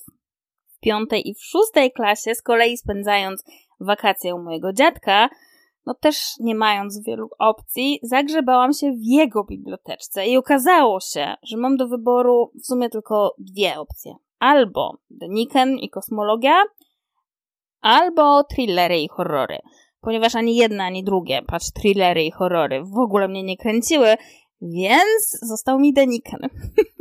I tym oto sposobem poznałam na wtedy zupełnie dla mnie nowy świat, co mnie przekliknęło i w kosmologię, ale też po prostu w grzebanie się w mitach z różnych obszarów świata. I jeszcze później, bo w szkole średniej, bywało, że spędzałam całe noce, no nie całe, większość nocy śledząc na wtedy jednak w telewizji były, nie wiem, maksymalnie trzy kanały telewizyjne i tylko w nocy były puszczane opowieści, no powiedzmy, paranormalne.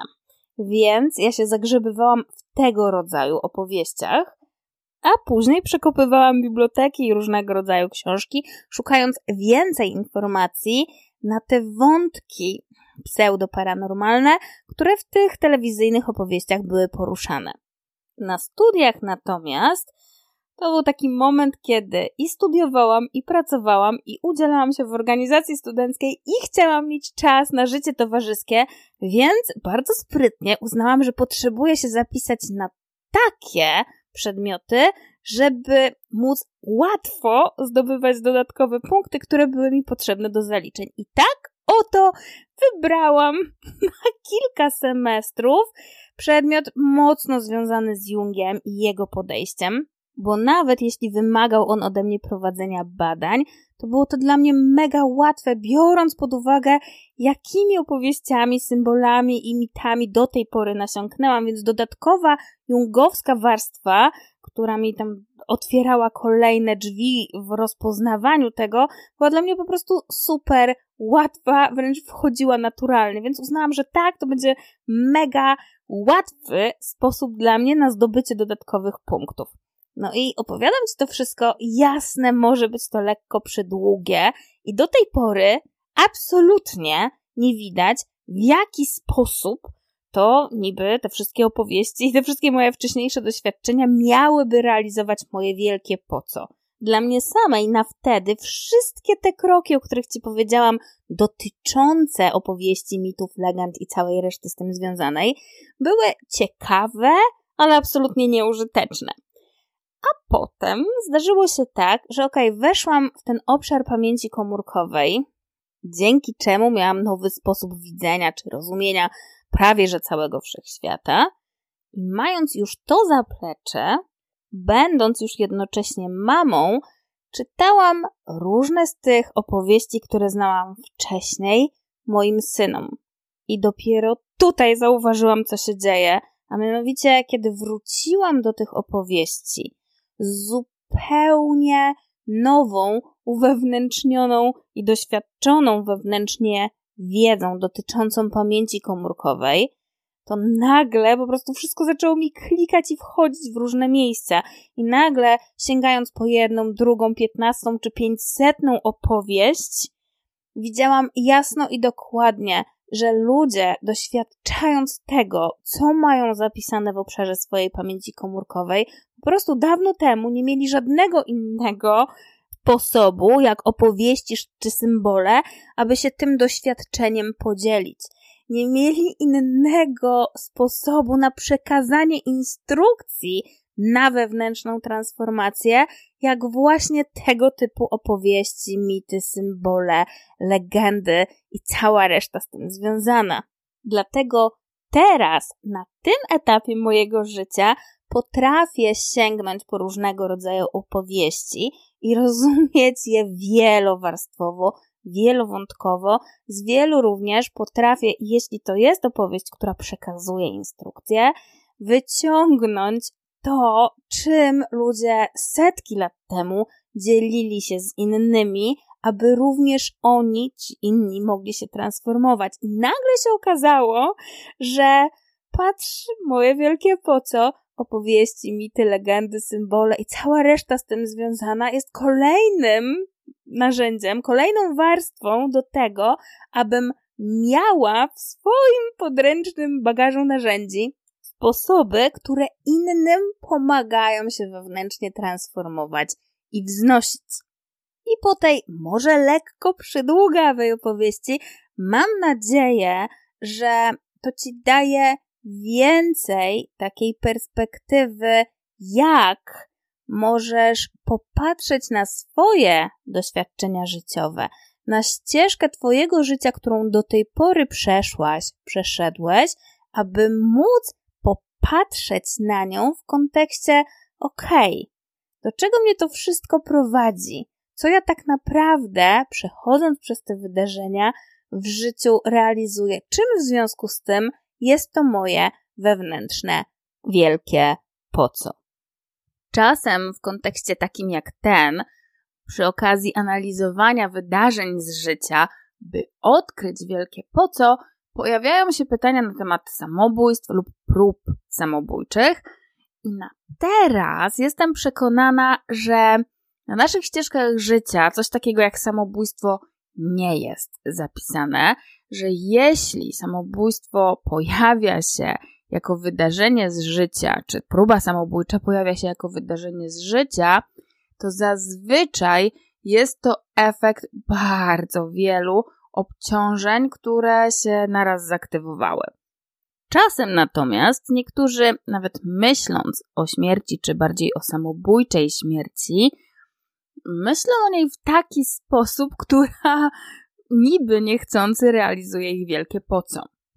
Przykładowo, pracowałam kiedyś z młodym, dwudziestoparoletnim mężczyzną, którego tak naprawdę do spotkania ze mną przymusili jego rodzice. Już tam nie wnikając, jak to zrobili, widocznie mieli jakiegoś na niego haka. W każdym razie tak zgodził się, zainicjował to spotkanie.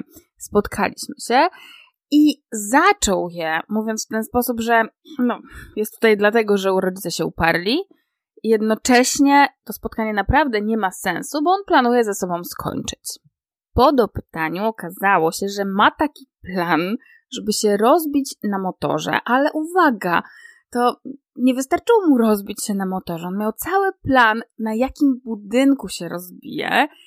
I kiedy ten plan konstruował, to zrobił to dlatego, że wiedział, jak tam się układa ulica, wiedział, że w związku z tym łatwo z tego zakrętu wypaść. Ten budynek, na którym miał plan się rozbić, akurat jest tak usytuowany, że no automatycznie, jeżeli wypadnie z tego zakrętu, to rozbije się na tym budynku i jednocześnie Akurat to miejsce drogi jest takie, że jeżeli będzie tam jechać z odpowiednią prędkością, to to będzie wyglądać na wypadek, a nie na samobójstwo. W związku z tym też oszczędzi trochę rodzicom przykrości. Jednak co jest w tym wszystkim ciekawe? Po pierwsze, zdarzyło mi się pracować z nim jeszcze kilka razy. Nie, nie popełnił samobójstwa. Do tej pory ma się dobrze. I w związku z tym, ponieważ jeszcze z nim później pracowałam, to wiem, że jego wielkie po co jest związane ze zdrowiem. Tymczasem budynek, na którym planował się rozbić, należy do firmy produkującej papierosy. jak później, już x tam x czasu po tym jego pierwszym spotkaniu ze mną, analizowaliśmy tak trochę w retrospekcji tamtą sytuację, to dotarło do niego, że na zupełnie nieświadomym poziomie. Jedną z jego motywacji było to, że jeżeli na tamten moment miał takie poczucie, że na nic w życiu nie ma wpływu, nic mu nie wychodzi, nic nie jest w stanie zrobić dobrze, to przynajmniej jego śmierć zwróci uwagę ludzi, ten wypadek, miał nadzieję, chociaż na wtedy nieświadomie, że będzie dość głośny i to zwróci uwagę ludzi na tę konkretną firmę. Jakimż byłoby symbolem, że firma, która produkuje papierosy, przez co docelowo gdzieś tam w czasie zabija ludzi, tak naprawdę na jej budynku zabił się człowiek. Może ktoś zwróci uwagę na ten symbol, może ten symbol do niego przemówi, może będzie dla tego kogoś taką lampką ostrzegawczą.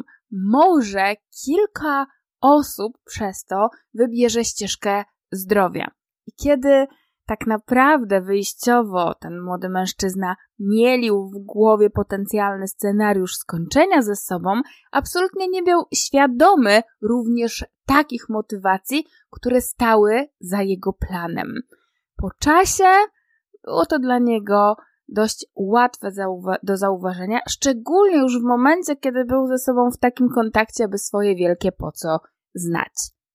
Dlaczego mówię Ci o tym w jaki sposób możesz, nawet nie transformując siebie wewnętrznie, mieć mniejszy lub większy dostęp do znajomości swojego wielkiego po co poprzez analizowanie dotychczasowych wydarzeń z życia, nawet jeśli wiąże się to z takim, powiedzmy, ryzykiem, bo przecież wiele z tych wydarzeń to mogą być wydarzenia najzwyczajniej w świecie trudne, więc jak zaczniesz się na nich z powrotem koncentrować, to tę trudność, to obciążenie możesz raz jeszcze bardziej poczuć. Dlaczego mimo tego, że w ten sposób może być to nieprzyjemne, mówię Ci, że czasem warto?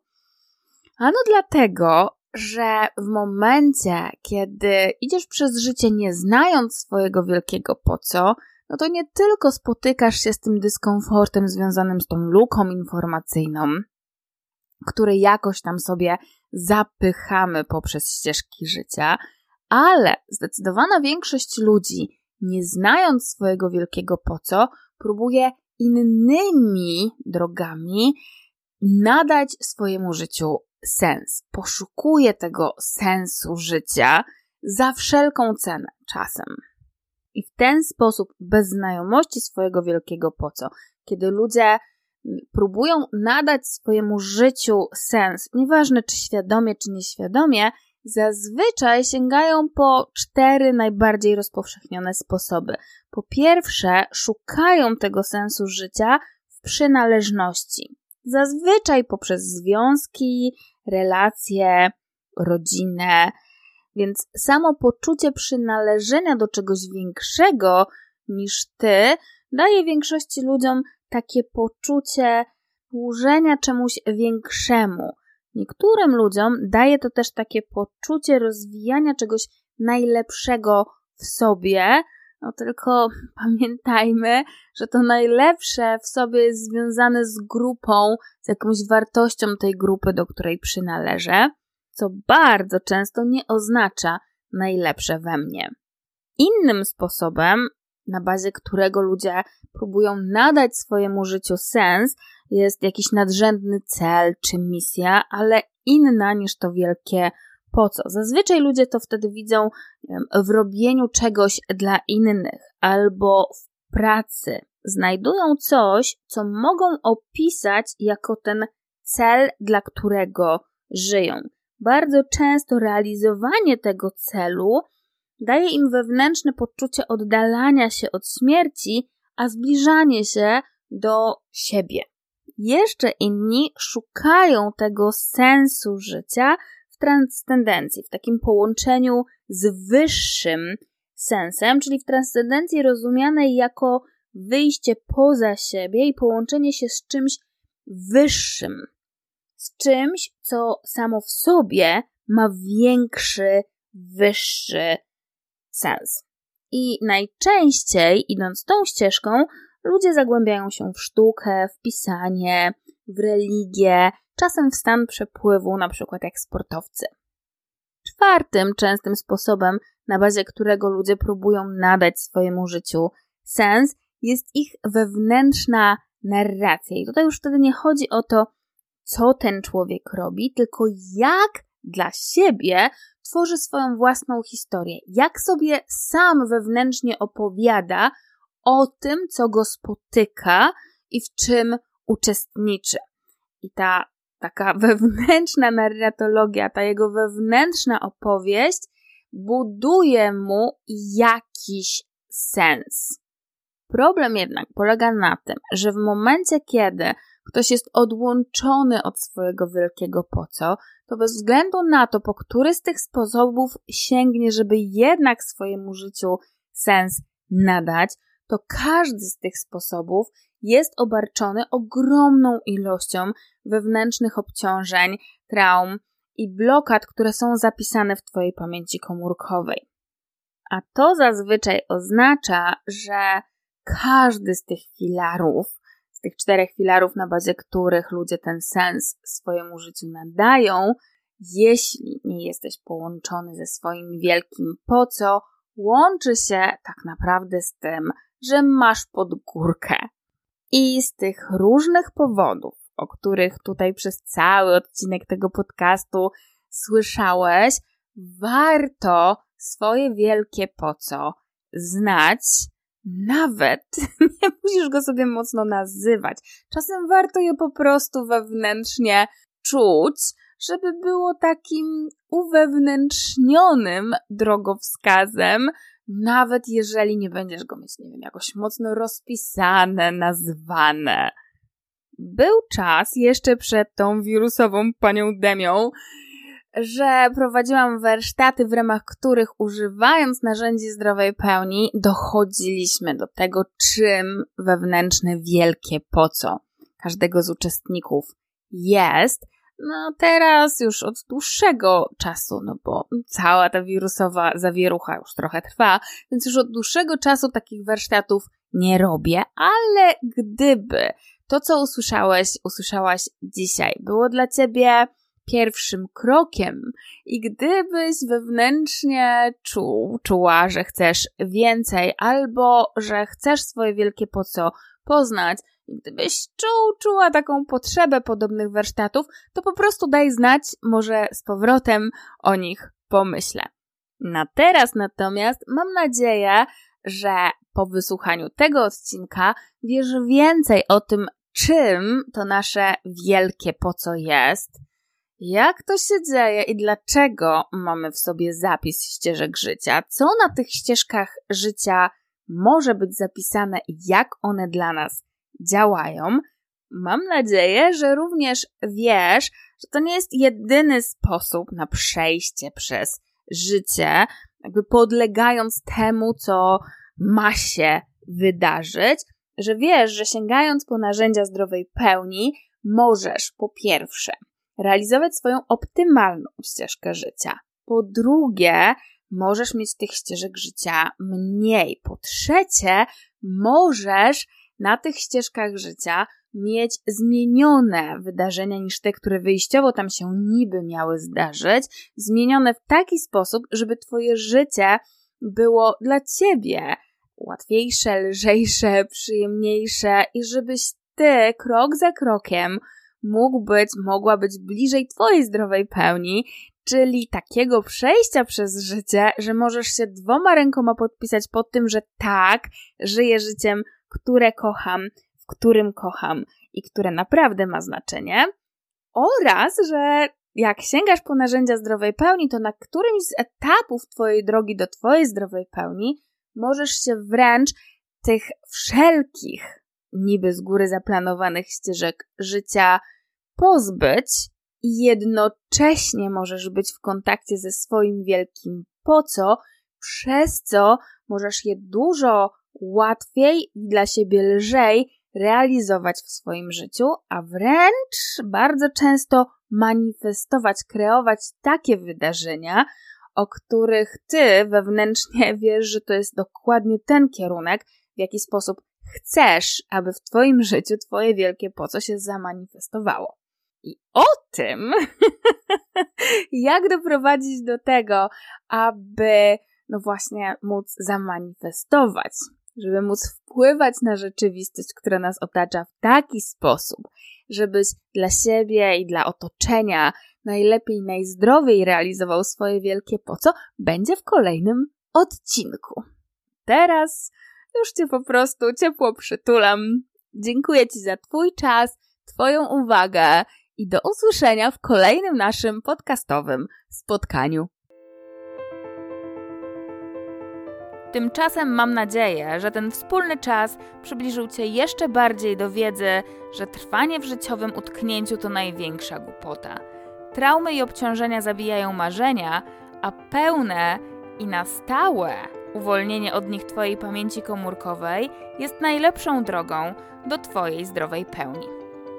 Ja trzymam zatem kciuki za Twoje kolejne siedmiomilowe kroki do Twojej zdrowej pełni, czyli takiej przestrzeni w Tobie, w świecie, w której możesz się dwoma rękoma podpisać pod tym, że tak, żyjesz życiem, które kochasz, w którym kochasz i które naprawdę ma znaczenie. Bye.